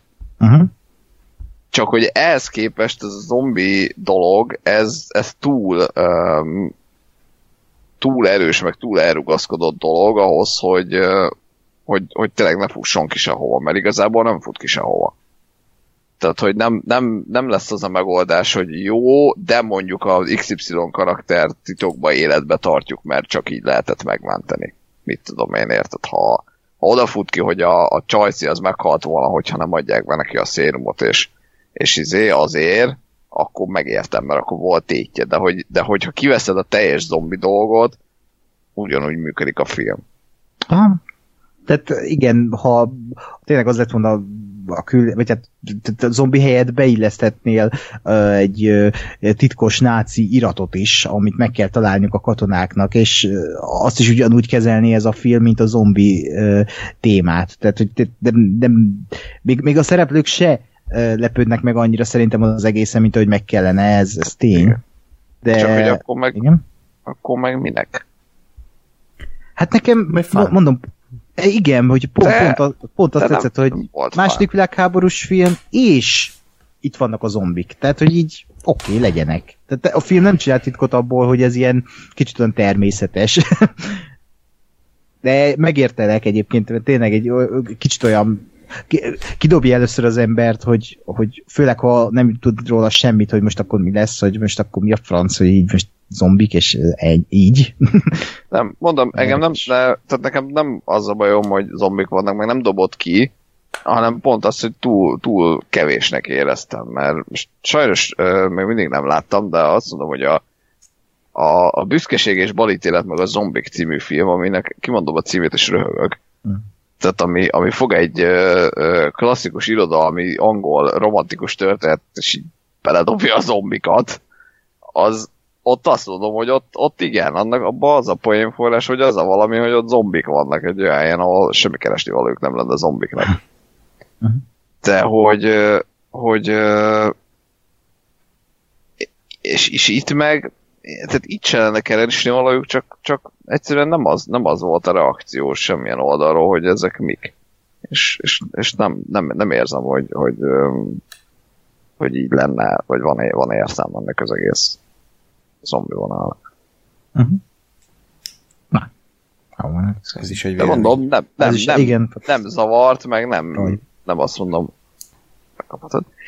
Nem azt mondom, hogy ez szar volt, csak egy kicsit ilyen, eh, Csak a jó nem ilyen. hát igen. Jó. Én inkább Ákosnak hiszek. Jól teszed. Úgy képzelem ezt a filmet, de lehet, hogy nem olyan, mint a Hellboy-nak az eleje, amikor így megérkezik a Hellboy, és akkor az okkult nácik ott gonoszkodnak a második világháború végén. Na pont ez a baj, hogy nem ilyen. Nem ilyen. Nem ilyen elemelt. Ja, Hm. nem ilyen elemelt. Jó van, akkor beszéljünk most inkább a TV világáról, hát ott igényesebb darabokkal találkozhatunk. Ilyen például a Barry című HBO sorozat, ami két év adott élt meg eddig, de már készül a harmadik.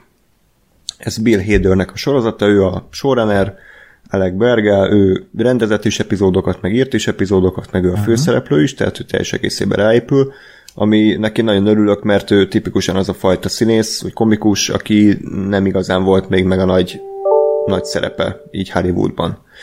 Tehát ö, ő mindig az örökös mellékszereplő, meg a vicces figura, meg rengeteg gondolom, ilyen talk show-ba szerepel, meg Saturday Night Live-ba, de hogy nem futott be még igazán, mint nagy sztár. És viszont ez a sorozat meg tökéletes erre, hiszen ráépül az egész, és kiaknázza mindazt, amit a Bill Hader szeretjük, tehát fantasztikus színész, rengeteg karakter tud eljátszani, azoknak a mélységeibe, mélységeibe is bele tud menni, és vicces, egyszerre ugyanakkor drámai is tud lenni. Úgyhogy uh-huh. ez a tökéletes Bill Hader beöntés.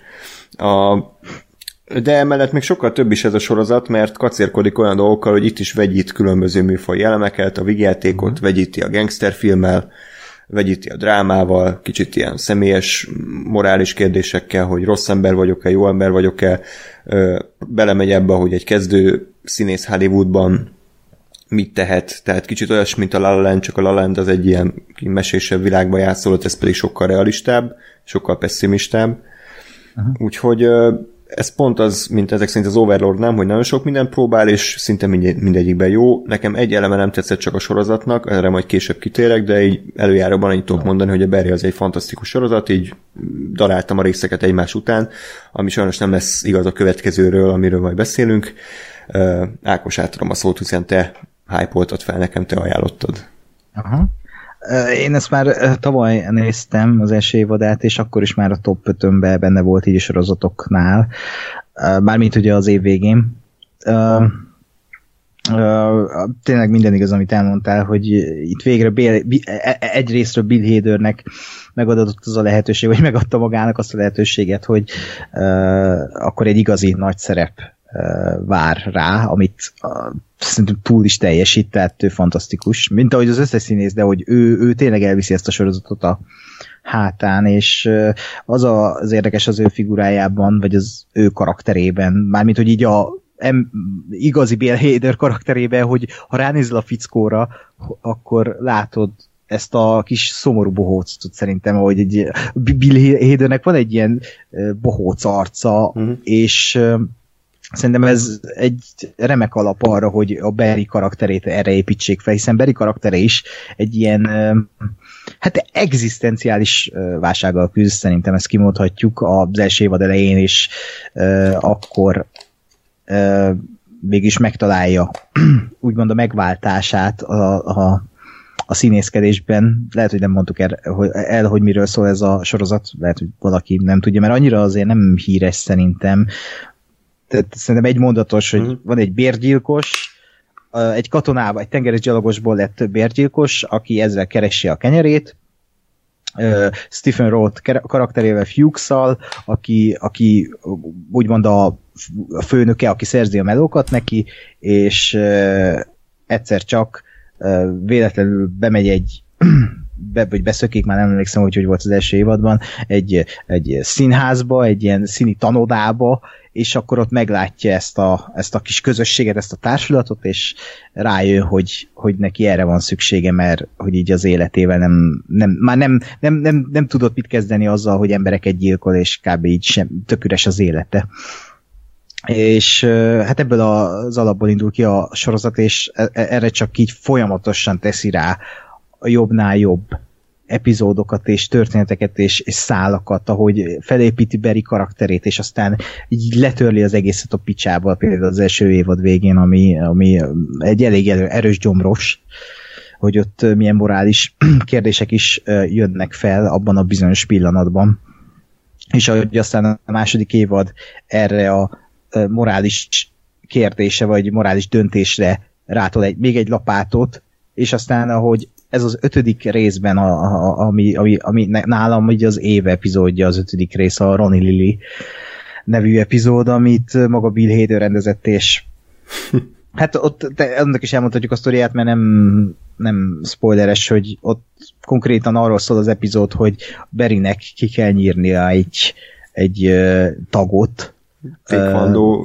egy taekwondós, taekwondo bajnokot, csak, csak ezt még nem tudja, mielőtt bemegy a házába, és hát ahogy ezt az egészet kifordítják, ahogy aztán megjelenik a lánya, és róla kiderül, hogy ő, ő meg maga az ördög, tehát, hogy így egy másodperc alatt felmászik a fára és elintéz. És, és hogy ez, ez az egész erről szól, hogy így ki kell nyírni valakiket, és egy, egy idő után már nem attól rettegsz, hogy őket kinyírják, hanem hogy ők nyírják ki a főszereplőt. Nagyon érdekes, és az egész stílusa annak a résznek nagyon ilyen, fú, az nagyon erősen megrendezve, és nagy, olyan, olyan kicsit olyan transzcendens érzéseket adott a, azokkal a kameramunkákkal, hogy így kitartja a jelenetet, és így hmm. olyan, mint egy ilyen más világon lennénk, és így tényleg a, a Barry keresi a, a, az identitását a purgatóriumban, nekem olyan volt az a rész. És igen, az, én, én azt szeretem ebben a sorozatban, hogy, hogy nem, nem tudod leírni, hogy milyen. Tök jó, hogy erről beszélünk, de hogy tényleg, hogy ez, ez egyszerre dráma, egyszerre vigyáték, egyszerre thriller, egyszerre krimi, és egyszerre egyik sem az. és nagyszerű, nagyszerűen csinálja ezt, és abszolút nem olyannak tűnik, mint ahogy most itt elmondtuk, hogy így minden akar lenni, és összeroskad alatta, hanem így ez, ez olyan, olyan természetes az egész, hogy olyan ez, ez a, olyan ber, igen, igen, olyan kis ber is, tényleg már ki lehet mondani, hogy ez a ber is hangulat. Egy kis keserédes az egész lehet ez a legjobb szó rá, hogy mm. így, hogy valamelyik jeleneten sírva rögsz, mert olyan szituáció van, vagy például a, az én kedvenc karakterem az egészben Hank, a, a, az Albán Csecsen.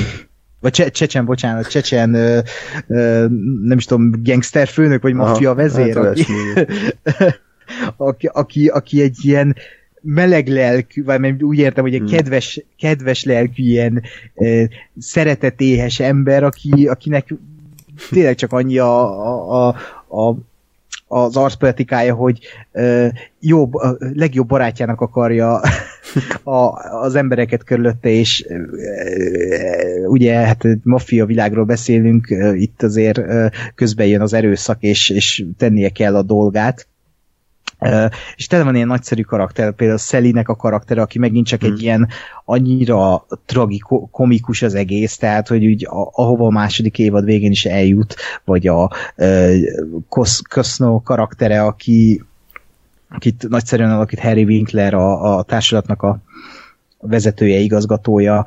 Uh, tele van ilyen iszonyat jó karakterek, és akkor mindennek a közepén ott van Barry, aki meg próbál menekülni a, az erőszak elől, de hogy nem, nem tud, és ezt a kérdést teszi fel a sorozat is, hogy, hogy vajon az ember változhat-e, és az ember más tud-e lenni, mint ami alapjáraton, tehát ugye van, van az az alaptézis, hogy amikor megszületik a, az ember, akkor csecsemőként ártatlan. De hogy ez így van-e, ténylegesen, és ilyen kérdéseket tesz fel a sorozat, és néha ténylegesen gyomorszájon tud rugni egy jó ízű poén után, és mm. úgy érzed, hogy ott, ott hagyott a sarkon a sötétben, és hogy innen nincs kiút, és akkor úgy érzed, hogy, hogy így tényleg uh, itt a világ vége, pedig csak te embereket nézve hétköznapi problémákkal. Uh, na, na, na, hát szavak nincsenek erre a sorozatra, szerintem az HBO uh, legjobbja volt idén. Mert nem látod a Csernobilt. Hát szerintem akkor is ezt fogom mondani, mert ez, ez a téma, vagy hát ez az egész atmoszféra uh, amit sugal ez a sorozat, ahogy kezeli az életet, ez, ez hozzám nagyon közel áll ez a fajta történetmesélés.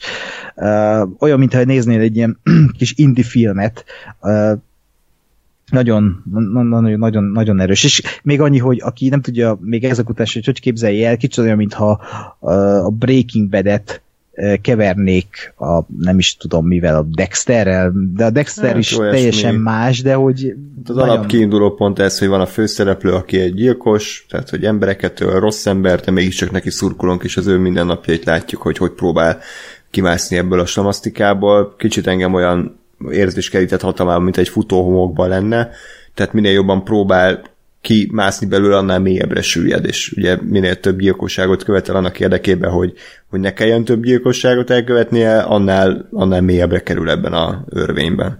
És ez az egésznek ad egy tök jó feszültséget, hogy látjuk, hogy ő mit akar, és, és, és ez, ez viszont ellentétben van azzal, hogy ő mire képes, meg hogy sokak szerint neki mi a célja. Úgyhogy tök, tök, tök érdekes. És volt a negatívum vicc még?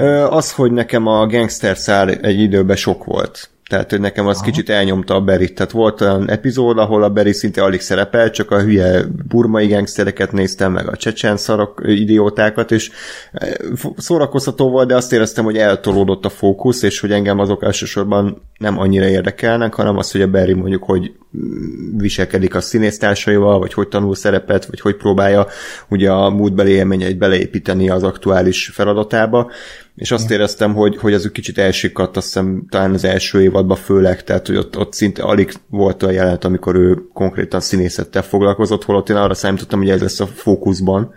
De aztán szerencsére végén, hogy szerintem a sorozat is úgy megtalálta és helyén kezelte azokat a, azt a maffia szállat is, vagy a gangster szállat, és kicsit úgy kiegyenlítettek a dolgok. Igen. Igen. És Behader meg kurva jó casting az az második részében, mint a, a felnőtt Ricsi, aki pont egy ilyen vicces vagyok, de közben meg belül halott, és szomorú bóbóc figurát kell alakítani, úgyhogy tökéletes casting lesz hmm. remélhetőleg. Na, tök jó. Ja. Na, örülök, hogy tetszett. Én is. Mondjuk ezt is sajnálom, hogy folytatódik, mert kicsit már tele van a hócipőm a, a hosszú sorozatokkal, hogy semminek nincs vége, ezért örültem annyira a Csernobilnak, hogy öt rész, kész, le van tudva, lépünk tovább, és akkor ez is most ki tudja, hogy hány évig fog még menni.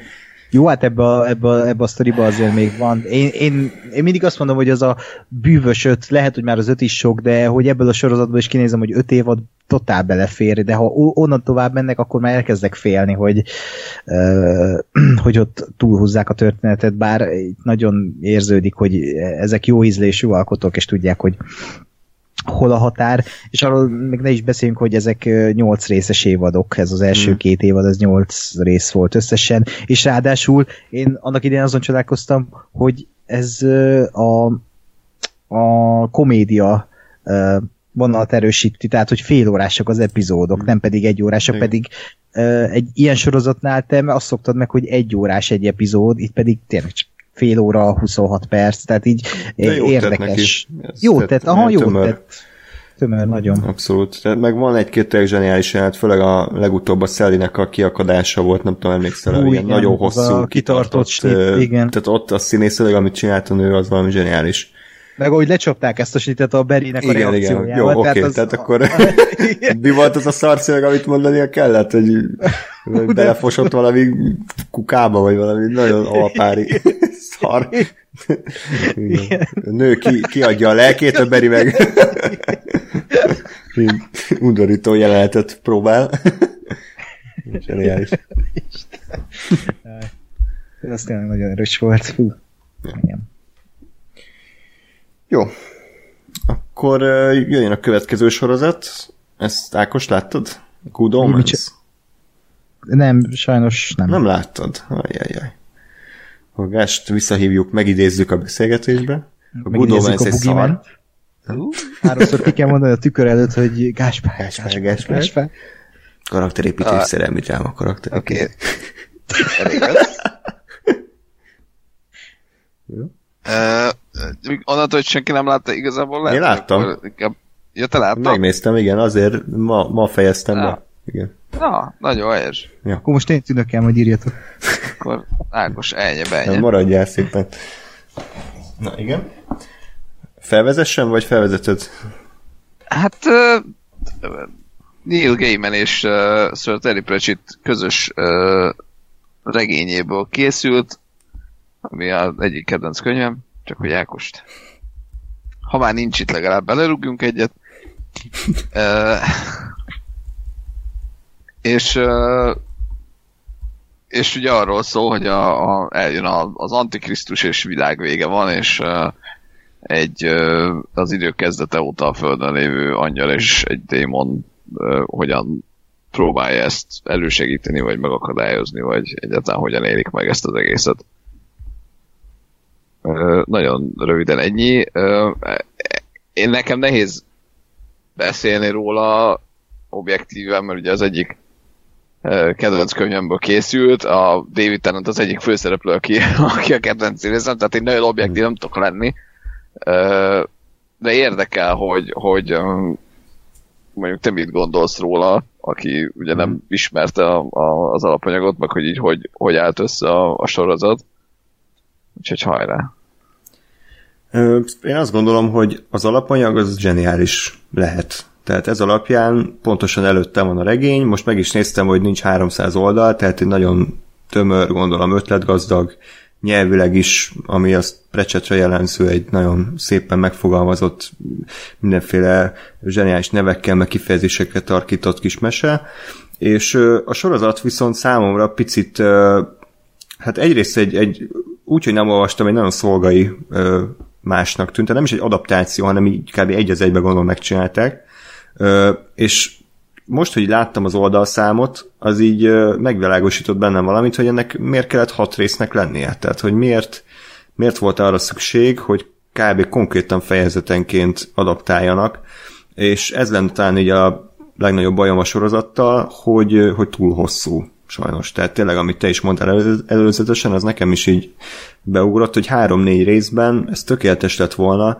de azáltal, hogy annyi fele ö, kavarodik a történet, ott a közepetáján, meg annyira egy helybe ácsorgunk, hogy egy idő után bevallom őszintén elkezdtem unni, és hogy már azt vártam, hogy akkor mikor érünk a végére, mert feldob vagy legalább 20 karaktert, akik szét vannak szórva a világon, össze-vissza ugrálunk az időben, most random visszamegyünk az őskorba, akkor végigmegyünk az emberiség történelmén, de közben három más karakter éppen a boszorkányokkal foglalkozik, valaki boszorkány kereső, akkor közben van a David Tennant, meg a, a Michael Sheen-nek a barátsága, meg akkor van a, az, a főgonosz gyerek, aki mégse főgonosz, tehát hogy így nagyon sok minden történik egyszerre, de minden mintha egy helybe toporogna.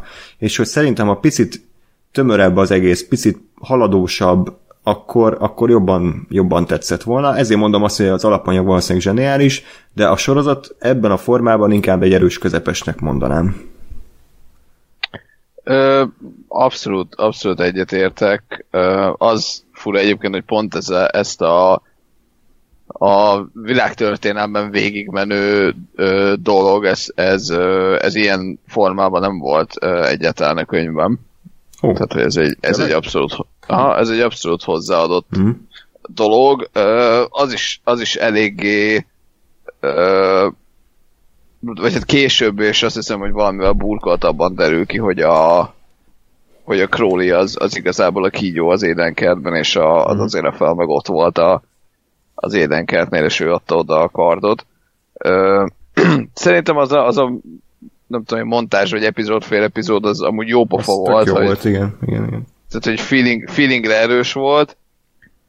De igen, én is, én is sajnos azt éreztem, hogy, hogy egy picit elnyújtott volt. Most tudom, hogy a, a negyedik, ötödik rész környékén.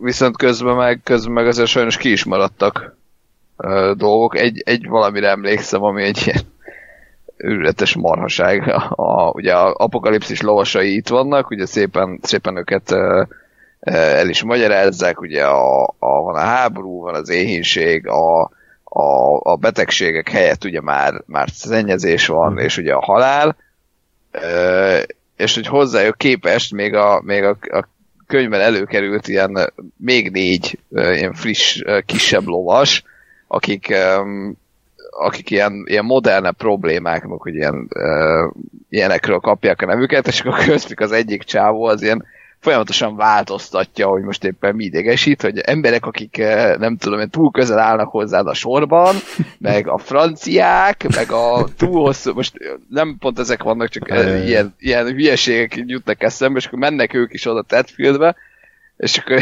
folyamatosan változtatja az, valamikor csak a leíráson a szövegben, akkor is, hogy, hogy, hogy folyamatosan változik ennek a negyedik karakternek a neve.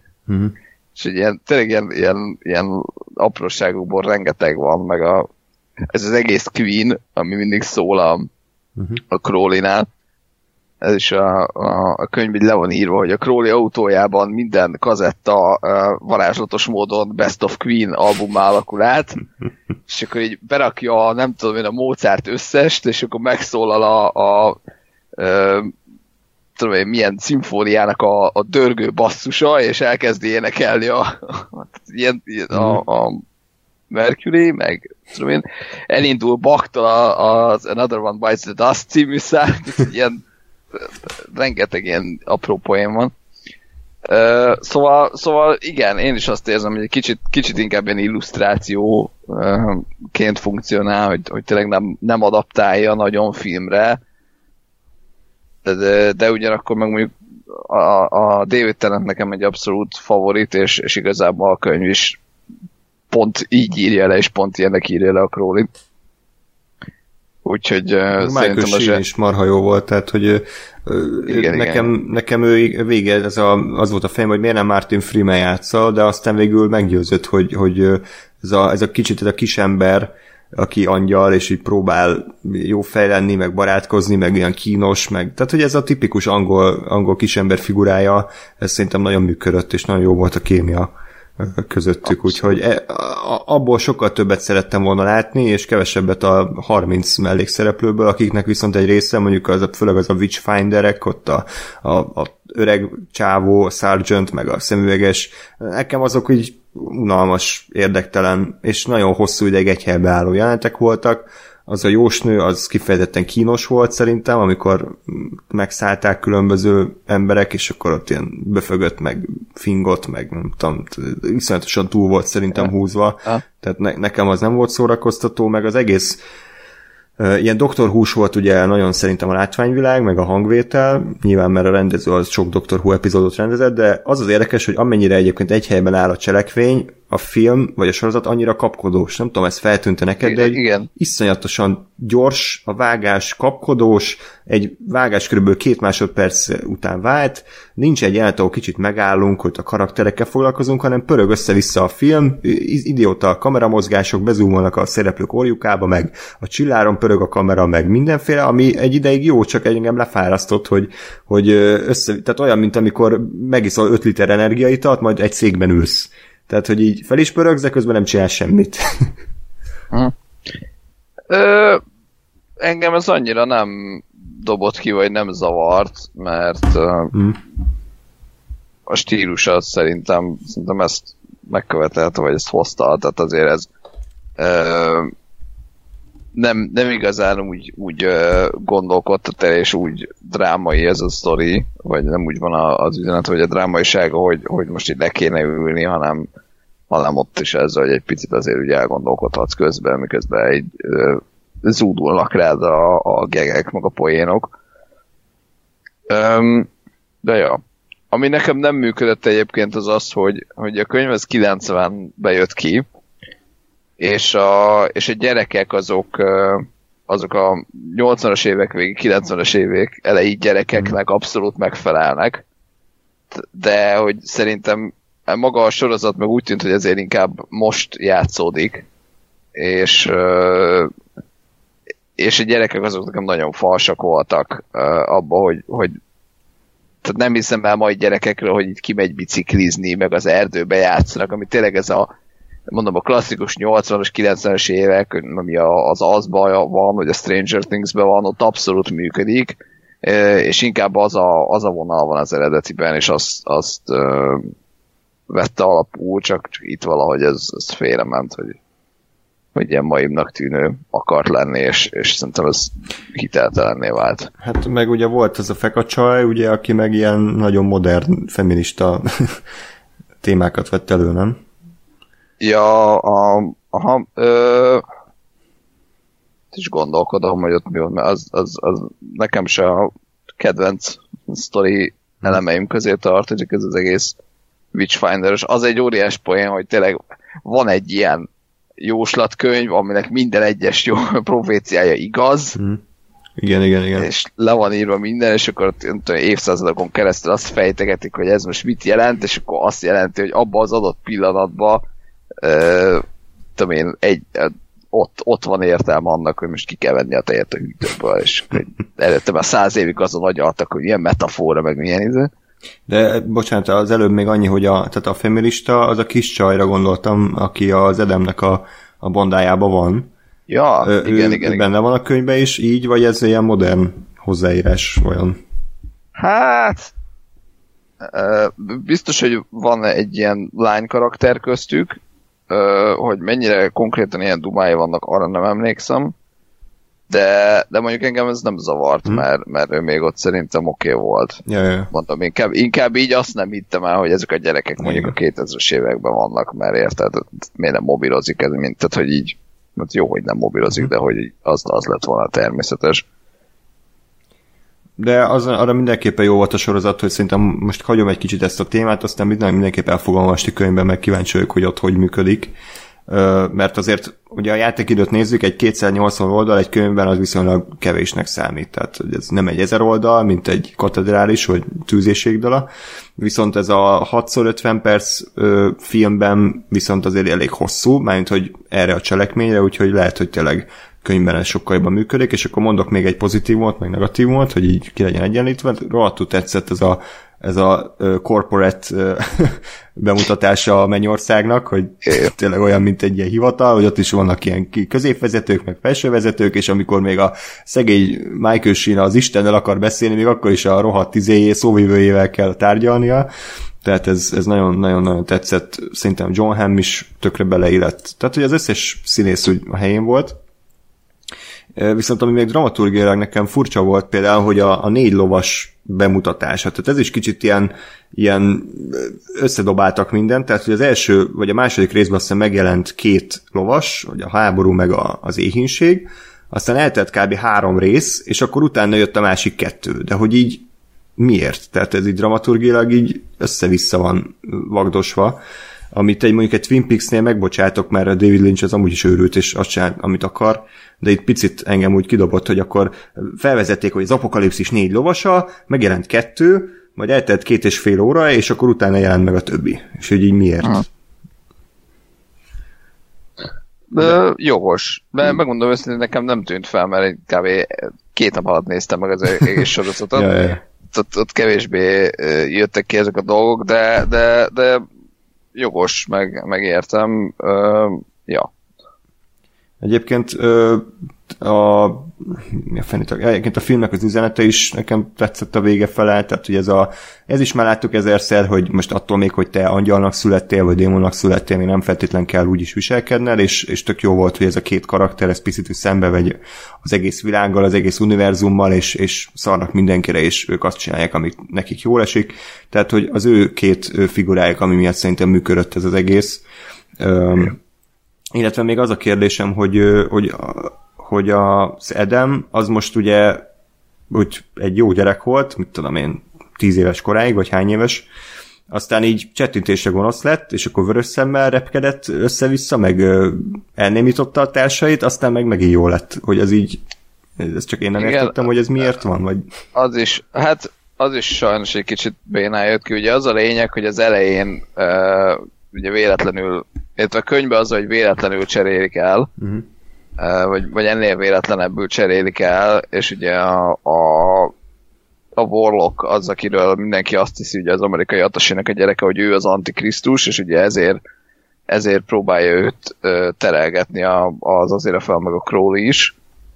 És ugye minden közben meg az Adam Young a, a, az antikrisztus, aki meg él egy teljesen hétköznapi angol kis polgári életet. És, és ugye az, hogy az apokalipszis során, vagy hogy ahogy az elindul, ugye ő, ő neki megjönnek ezek a, a, az antikrisztusi erejei, vagy, vagy képességei, amik egyébként ott voltak már, csak nem, nem vette észre őket. Mm. Tehát, tehát ugye az, hogy amit a, a sorozatban is elmondanak, hogy ugye Tedfieldben minden, minden, minden nyár ilyen, ilyen tipikus, tökéletes nyár, télen mindig, vagy karácsonykor mindig esik a hó, mm. hogy ezeket ő csinálja tudat alatt, és igazából odafut ki az egész, hogy ugye megkapja az erejét, akkor, akkor rájön, hogy, hogy csinálhatna azt, amit akar, és ő uralhatna mindent, ami nyilván azért egy gyerek számára egy elég nagy kísértés, vagy egy jó, jó deal, de aztán valahogy a, a, a barátai nem is azt mondom, hogy meggyőzik, de hogy, de hogy kijön belőle az, hogy, hogy tulajdonképpen az, hogyha ő rákényszeríti az akaratát a, a barátaira, akkor az, az, az egy nem igaz dolog és, és ugye az a lényeg az egésznek, hogy, hogy tök mindegy, hogy kinek születsz, hogy te vagy az antikrisztus, mert nem az határoz meg, hanem az, hogy, hogy hogyan nősz fel, és hogyan viselkedsz, és, Igen. és milyen döntéseket hozol.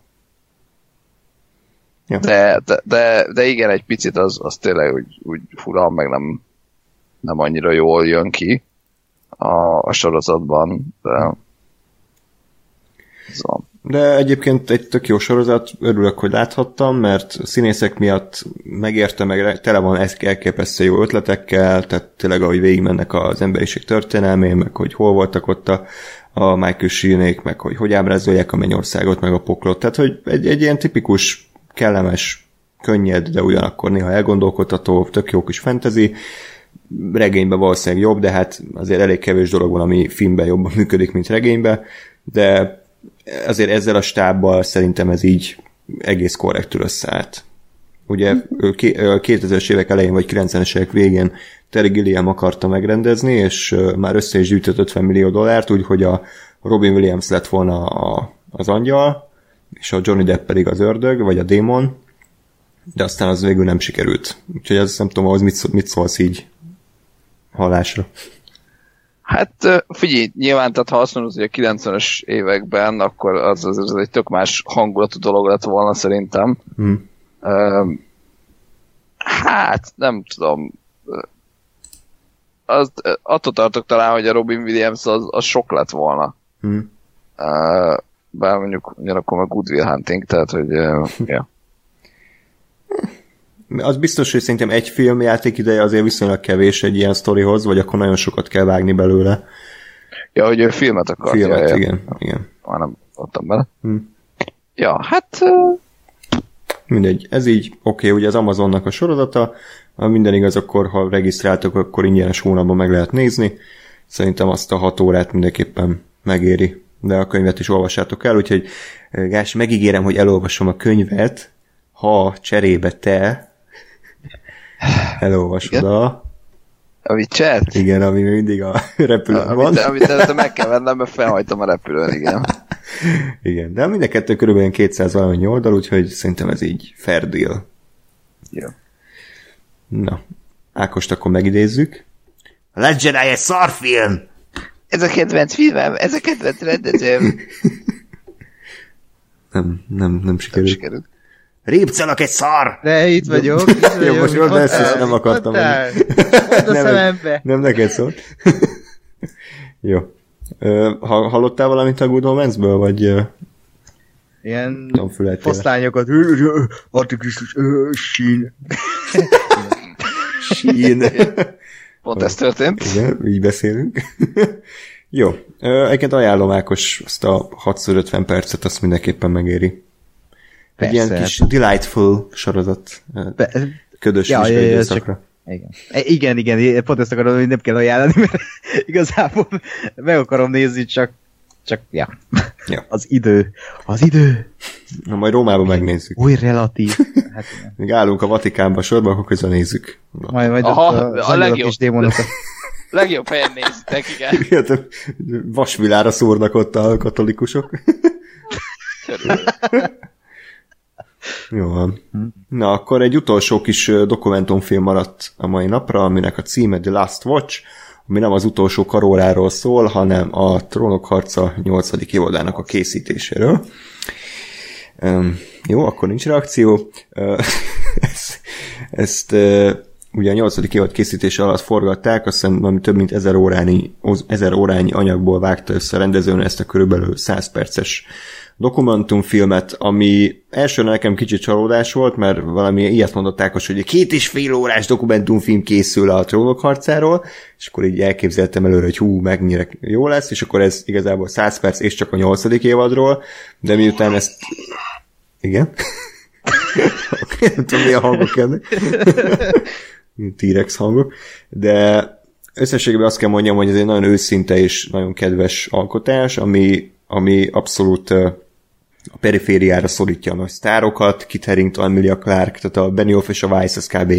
összesen nyilatkozik, és tényleg a kis emberekről szól, arról a hókotró csávóról, meg a, a statisztáról, aki ugye minden évadban egy sztárkot játszik, meg a maszkmester házaspárról, tehát ugye ezekre a hétköznapi kis emberekről, hősökről, akik ott a háttérben dolgoznak, azért, hogy ezt a sorozatot mi hat rész után lefikázzuk, tehát hogy ezért, ezért dolgoznak ők nem tudom hány százezer órát, Úgyhogy ezért a dokumentumfilm szerintem nagyon élvezetes, nagyon megható, még akkor is, hogyha utáltátok az utolsó évadot, ez igazából nem nem függ össze szerintem az évad minőségével, maximum úgy, hogy egy picivel azért jobb szemmel lehet szemlélni azt, hogy annak ellenére, hogy most lehet, hogy az írása sokaknak nem ütötte meg a, a, a mércét, azért azt nem lehet elvitatni a trónok harcától, hogy, hogy iszonyatosan jól össze van rakva, mind kreativitás szempontjából, mind pedig ugye hát pénzileg és, és emberi erőforrás szintjén.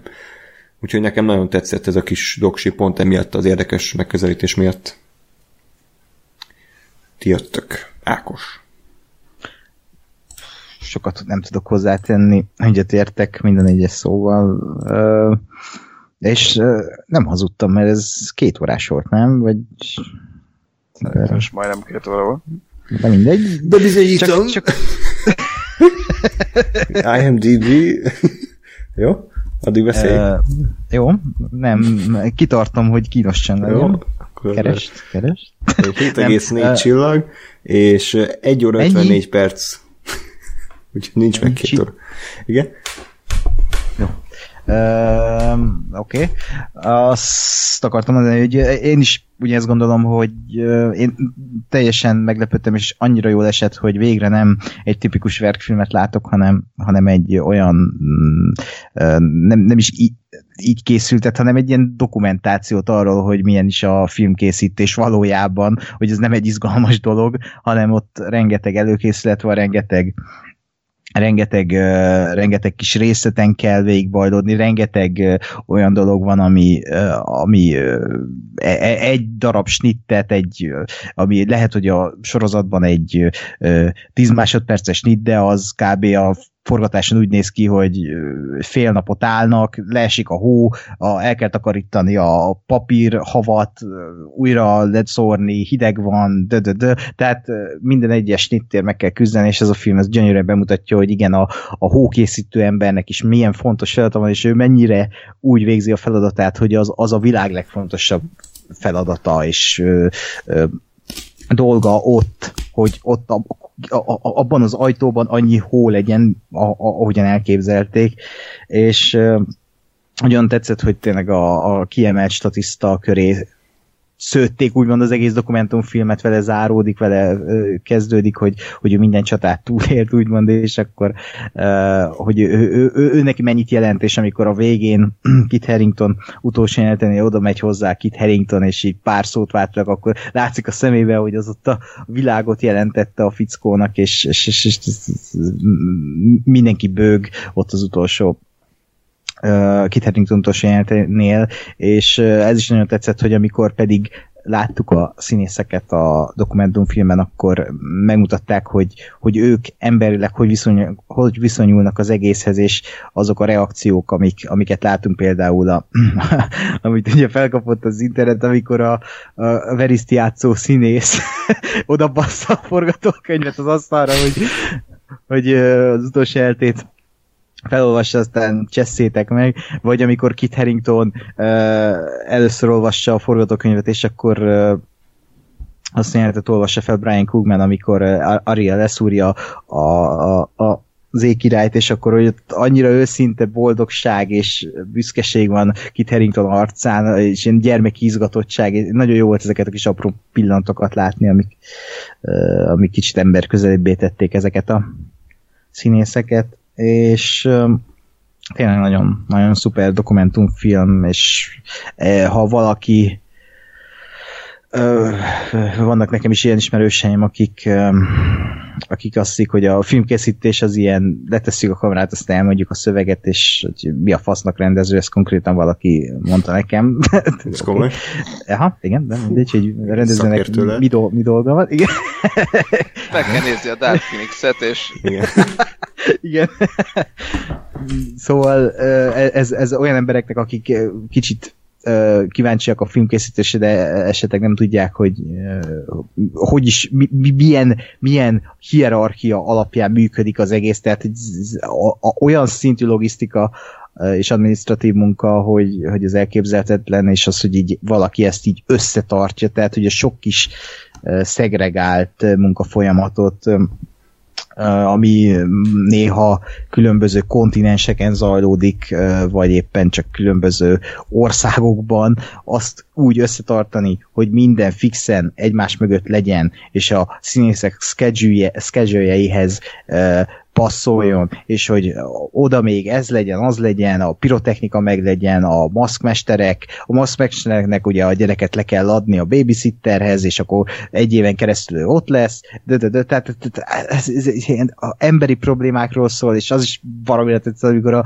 büféseket mutatta, hogy ott a kis lakókocsiban árulják a, a zombi hadseregnek a, a Twixet, meg a nem tudom mit, és hogy ugyan tényleg olyan volt, mintha egy napra bemennél egy forgatásra, és belecsöppennél egy ilyen egy ilyen megfoghatatlan világba, ami, ami a, abban a pillanatban nem tűnik varázslatnak, de a vége az lesz, hogy itt ebből egy varázsló valamit csinál, és létrejön a, a trónok harca. Uh, szerintem csodálatos, és nagyon-nagyon jól bemutatja ezt az egész uh, filmkészítést, és áldom az eget, hogy nem, nem egy ilyen tipikus izét láttunk, hogy egy B-roll felvételekből hogy hogyan készült ez a jelenet, mert ugye azokat nagyon okosan kiadta mindig a részek utána az HBO YouTube-ra, és ez tök jó volt, hogy így, hmm. ezt így kitalálták, hogy akkor YouTube-ra azok mennek, és akkor csinálnak egy ilyen tök jó kis dokumentumfilmet, ami, ami nem egy megszokott verkfilm. Így van. Hát egy ilyen double feature-t ajánljuk a, a Project, Project Greenlight-tal, ami ugye inkább a rendező meg a producernek a mindennapjaiba enged betekintés, mondjuk az inkább egy horrorfilmnek tekinthető, de, de az is nagyon őszinte. Úgyhogy Gás, hogy tetszett? Ö, abszolút ö, bejött, és tényleg nagyon-nagyon jó volt az, hogy ö, hogy nem a, nem a nagy úgymond nagy embereken keresztül mutatta be, hogy nem, nem az volt, hogy ott tényleg a producer meg a rendező akkor izé bazsajognak, mert ott úgyse az lett volna, mint a Project Greenlight-ban, hogy üvöltöznek egymással, hogy hogyan kinek a kurványát, hanem akkor ott úgyis az lett volna, hogy ja igen, nagy az egyetértés, és izé, közösen uh, álmodjuk meg ezt az egészet. Uh, hanem, hogy tényleg ez a, a, a kis, kis iparosok kon keresztül mutatta be, hogy, hogy location manager ott parkolja a kamionokat, meg, meg a head of snow rakja le a kis papíromat egyedül Spanyolországba, még soha nem kellett oda mennie, mert nem játszódott ott havas jelenet, az szerintem zseniális volt. És hogy, és hogy tényleg a, így néha megjelenik a, a Benioff meg a Weiss így a háttérbe, és akkor tényleg ilyen leszálltak közénk az, az istenek, de hogy, De hogy ez tényleg ilyen, hogy, hogy a, ha te dolgozol valami nem annyira magas beosztásban, akkor, akkor tényleg pont ennyit látsz mondjuk a showrunnerből, meg a rendezőből, hogy így, aha, azt hiszem ő az. És hogy így nem igazán érdekel, mert nem fogod jönni hozzá, hogy figyelj, kicsit egy centivel rakd odéba a havat, meg tudom én, más legyen a maszk, hanem, hanem ez pont így. Így zajlik. Így van. És azért a Kit Haringtonnak a búcsú jelenténél uh, szerintem sok mindent megmagyaráz az, hogy később miért lett ideg összeroppanása, meg miért, miért került uh, szanatóriumba, vagy tudom, ilyen kritikára, mert, mert azért láttunk pár búcsút itt is, meg más dokumentumfilmeknél is, de talán ez volt a legfájdalmasabb. Tehát, hogy tényleg olyan volt, mintha mint a legjobb barátja temetésén lenne, és, és azt is megmagyarázza, hogy miért volt annyira ingerült, amikor ugye kritizálták még a évad elején a sorozatot, tehát, hogy miért küldötte mindenkit a kurva anyjába, mert hogy iszonyatosan benne van ő érzelmileg is ebben az egészben. Tehát ő, ő ez a sorozat tette őt azzá, aki, ez az egész élete, tényleg 20 éve elején került bele ebbe az egészbe, és, és hát kurva nehéz lehet lerakni a Jon Snow köpenyt, tehát nem tudom, itt mondta, vagy más interjúban olyan, mintha a bőrét nyúzná le, nyúznák le konkrétan, amikor le kellett rakni azt a, azt a szörme bundát, úgyhogy, ja. Hát igen. De erre mondják a jó hozzászólások, hogy hát neki van pénze. ja, igen, igen, igen, igen, persze. Akinek sok pénze van, az, az nem lehet szomorú, tehát az csak boldog lehet. Ugye, annak így nincsenek van. problémái, hanem így, így tökéletes. Van. Értem. Az négy Bojack Horseman. uh, igen, ez, de egyébként nagyon megható volt. Én Emilia Clarknál csodálkoztam, és azt aztán pont írták is valahol, hogy ő, ő így meghal a Jora, így teljesen benne van a karakterben, cut, és akkor így hi, hi, ez a tipikus uh, mosolygó cuki csaj megint. Tehát ez, de például a Sophie Turner meg uh, még akkor is zokog, amikor már nem, a, a, amikor vége a jelenetnek, és nem tud kiszállni a karakterből, hogy ezek milyen érdekesek, hogy ugye a színészek mennyire, vagy milyen munkamódszerekkel dolgoznak, és hogy tényleg Emilia Clarknak így egy csettintésre kint van a karakterből, és Sophie Turner meg itt még bőg a, a, a jeleneten kívül, miután odaadta Tion Greyjoy-nak a kitűzőt. Lehet, hogy csak kapott egy SMS-t, hogy a Dark Phoenix-re újabb forgatás van. Újra forgatják a félfilmet, úgyhogy mondta rendez, na akkor most sírasd el a Tion Greyjoy-t, jó? Akkor kibögte az agyát. Aztán ment Simon Kimberhez forgatni. Jó, ja. Jó, úgyhogy nem tudom egyébként, hogy új ajánlható-e, hogyha az ember nem nézi a trónok harcát.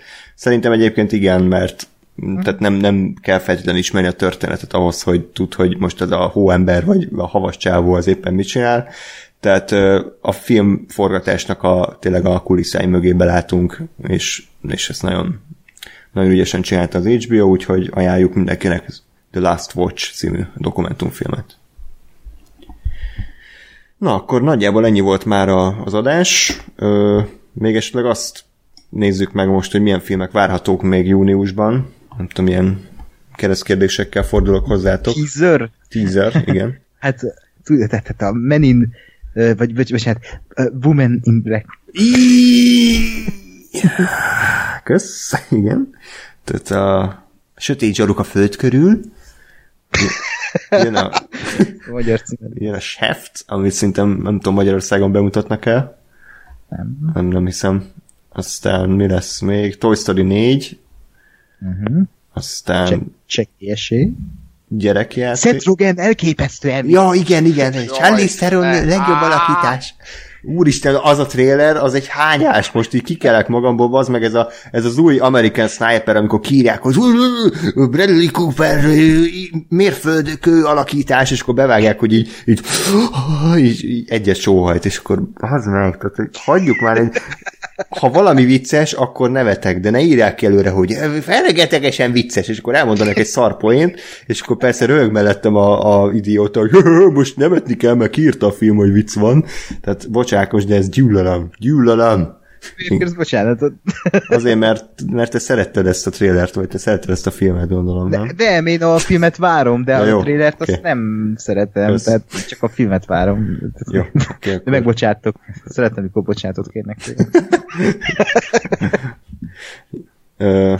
És akkor ennyi, nem? Tehát a, a Ne, hát Yesterday... jön a június legvár, vagy tehát nekem a nyár legvárosabb filmje a Yesterday. Igen, most nézd meg a Metascore-t, és akkor biztos, hogy város.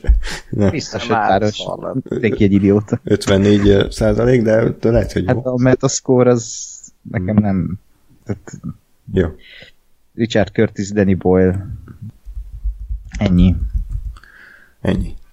Az, ami a, arról szól, hogy egy csávó megírja a Beatles dalokat, és mintha nem lenne Beatles abban a világban? Hát igen, balesetet szenved, és akkor úgy kell fel onnan, hogy a világon nincsen Beatles, Mhm.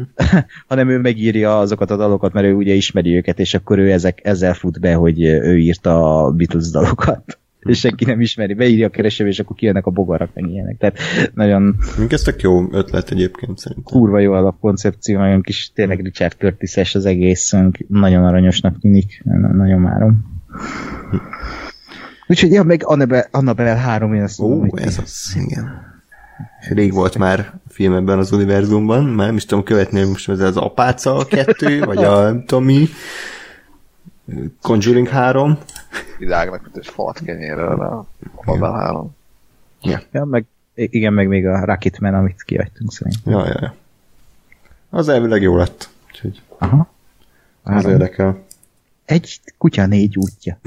Jaj, ne, az a trailer az a másik, bazd meg. Tehát, hogy nem, nem tudom elképzelni, hogy mi van a filmben, mert konkrétan jelenetről jelenetre így a filmet így, így levetítik, és akkor oké, okay, köszi, de hogy miért, miért üljek be erre külön? Tehát, hogy nem, nem értem egyszerűen. Fasz. Mert szereted nézni Dennis Quaid. Hát Én nem szeretem nézni Dennis Quaid-en. legjobb filmje az Apád anyád ide jöjjön. Abban jó volt. Én, ne, nekem Dennis Quaid egy olyan jelenség, hogy így meghallom, hogy Dennis Quaid, hogy láttam egy filmben, és egy kicsit rage meg így Igen? felrobban az agyam, hogy ez az ember hogy létezik. Tehát, hogy nem, nem az a baj, hogy, hogy, hogy, hogy, hogy hol van a létjogosultsága annak, hogy ő színész, és hogy eddig eljutott. Hát ő így tud mosolyogni, és akkor ráncos az arca. És akkor ennyi. Hát igen. Nem is tud mosolyogni, nem is rá. Ez, se, hát ez az De. ember, ez egy nulla. Tehát, Azok, a, régen jó filmeket csinált. Azok a kvédi szép idők. Fú, ez nagyon rossz volt. Ez, Nem, amúgy a, a legjobb filmje, amit tényleg legalább annyira jó volt, mint Dennis Quaid bármelyik a, a, frek, a na, jó, nyugodjunk meg. Tehát a, a Frequency, ez egy tök jó film volt egyébként. Azt nem tudom, láttátok-e? Merci. Az, Az, az a, időutazós Jim Caviezel, az egy tök jó, én ezt szeretem nagyon. Olyan fiával benne beszél. egy biztos nem jó film. Jó, majd ha megnyerem a film mixet, akkor ezt fogom megnézetni veletek, és Ákos, lát. Den- Á- Ákos, Quaid maraton. Ákos, neked Dennis Quaid az olyan, mint a Gergőnek az Al Pacino, meg a Russell Crowe. Hát lehet egyébként, igen. Mondjuk, De ne, Den- Dennis Quaid az, az egy anomália. Nem az emberrel van bajom, hanem hogy ő, ő, ő nem, hogy színészként... létezik. Hát, hogy színészként létezik. Tehát Hm. nem kéne, hogy színész legyen. értem. Van annyi minden szép dolog a világban, ami, művelhetne az ember, de... Okay. Gásper, mi a vélemény Dennis Quaidről? Nem gondoltam volna, hogy ide jutunk, de érdekel. Meg kell nézni Nincs az egy kutya, véleményem. Nincs véleményed Dennis Quaidről? Nincs véleményem, de Hát ez az. ő ilyen. De annyi ilyen színész van, aki így van, de minek? Tehát, hogy Igen, igen, de például Dennis Quaid az ilyen, igen. De még van rengeteg, csak most éppen nincsen aktuális premier film. Írjátok meg, hallgatók, hogy mi volt a legjobb Dennis Quaid film. Vagy melyikbe alakított legjobbat. Én megmondom, melyikbe alakított legjobbat, és abban még bírtam is a mm, kedves ellenségem, vagy mi volt annak a... Nem? Nincs meg? Most így hirtelen nincs. Amiben egy űrlényel összebarátkozik, és az űrlény az ilyen így beszél benne, nem? Nincs meg? Oké. Okay. Én nem, Olyan? már nem tudom, mi történik. Az Enemy Mine, vagy mi a, nekem a címe? 80-as évekbeli film. Na mindegy. Ja, ja, tudom, az a. Wolfgang Petersen film. Igen, a Wolfgang Petersen film, azaz. Ah, igen, igen. És abba, abba hogy Dennis Quaid volt. Jesus. Igen, és igen, igen, igen. És a hegedűs Géza a magyar hangja, és tök jó.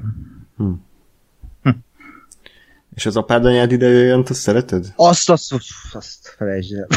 Mi? Azt kimondod, és így felidegesítem magam. Tényleg? Nem, Az melyik? Ah, Az a két, két Lotti, a Lindsay... Lindsay Ja. Lohan? Igen, igen, igen. Én ezt szeretem, az egy tök jó film. Lehet én is szeretném, ha így az életem része lett volna, de hogy így ezt nagyon későn nem is láttam soha egyébként, csak így belefutottam a tévébe, és így ott maradtam, és így mi a szar ez? Tényleg. Wow. Aha, hú, engem ez a, fú, de felidegesített ez a film, így. csak nem is néztem meg, mondom, csak így. Ele. Ó, Akkor Aki lesz sarkamat, most feltártam mindenki előtt. Ákosnak Dennis Quaid maratont szervezünk mostantól. Összes filmjével végigmegyünk. Jó, oké, hát akkor szerintem nagyjából kifulladt a beszélgetés. Dennis Quaid köszi, tehát miattad lesz vége az adásnak. Egyébként tényleg elég, Erre vagy jó. elég ilyen gyurma feje van, most így nézem, és mindegyik képen ugyanúgy néz ki. Úgyhogy Jó is. G.I. Joe-ban. bazd meg a G.I. Joe. Jó, most viszont átadom a, az elérhetőségek elmondását nektek, mert mindig én mondom el, úgyhogy Hát kösz, én nem is tudom mi az e-mail cím. Elmondtuk az elejére, rég az. jó. Nem, de, de, de olyan szépen mondod, azért, hogy én, én, én sem tudom fejbe az e-mail címet, még akkor be kell lépni valahol, mindig elgondolkozom, és aztán mindig eszembe jut, ahogy mondod, és az ilyen már annyiszor hallottam, hogy, hogy onnan tudom. Ez Úgyhogy, ilyen ö, program lefut az agyadba, olyan, mint amikor Igen. beindítanak a CIA ügynök fejébe egy ilyen... nem tudom mi. Oké. Hogy mondja. Okay. Baszki, most De röviden. be akartam rakni egy Dennis Quaid fejet, de ez ilyen wifi file, van is ilyen, nem is tudtam, van ilyen file típus, wifi, Mm. pedig itt, itt, itt nem Dennis Quaid fejet vág, úgyhogy ezért megértem, hogy mindenképp nézzétek meg, ha tudjátok. De akkor a hallgatóknak szeretném megköszönni, hogy velünk tartottatok. Amint hallottátok, azért filmeket kevésbé ajánlunk, a Booksmartot mindenképpen, de inkább sorozatokat és hogy bármiféle észrevételetek lenne az adással kapcsolatban, vagy hozzászólnátok, akkor YouTube videó alatti kommentek, e-mail cím, ugye tunap314 kukac gmail.com, ha tetszett az adás, akkor támogassatok minket Patreonon, patreon.com per Radio Tunaup. Ákosnak van egy Twitter fióka egyébként, ahol bekövethetitek, és nézhetitek, hogy milyen okosakat ír ki minden nap, ez pedig nem más, mint a... Az Etlenok Sasaki néven megláthatjátok, hogy milyen okosságokat írok. Így van. Köszönöm Nagyon. szépen a... Na, hány, hány tweeted van már basszus? Nem, nem is tudom, hogy így hogy lehet írni. Nem tudom. Te vagy a Twitter Stephen King-je. Napi ezer tweet. Hát ezt nem tudom, mit jelent, de köszönöm, vagy nem köszönöm. Sokat írsz. Igen, de nem, nem mindegy, milyen minőség. Mm. Ja, majd kéne egyszer Stephen King tematikus adás is, mondjuk a jobb filmeiből. Igen, 33.400 tweeted van. Na, köszönöm, hogy Sok. megosztotta ilyen triviát az adásban. Ja. Úgyhogy akkor köszönjük szépen még egyszer, hogy velünk tartottatok, hamarosan jelentkezünk. Reméljük Lóri már nagyban készül ugye a James adásra, de hát ahogy elmondtuk, mindenképp lesz még random adás, meg ugye adósok vagyunk még pár tematikussal is, úgyhogy erre majd a közeljövőben valamikor számíthattok, addig is pedig minden jót kívánok nektek, sziasztok! Sziasztok. Sziasztok!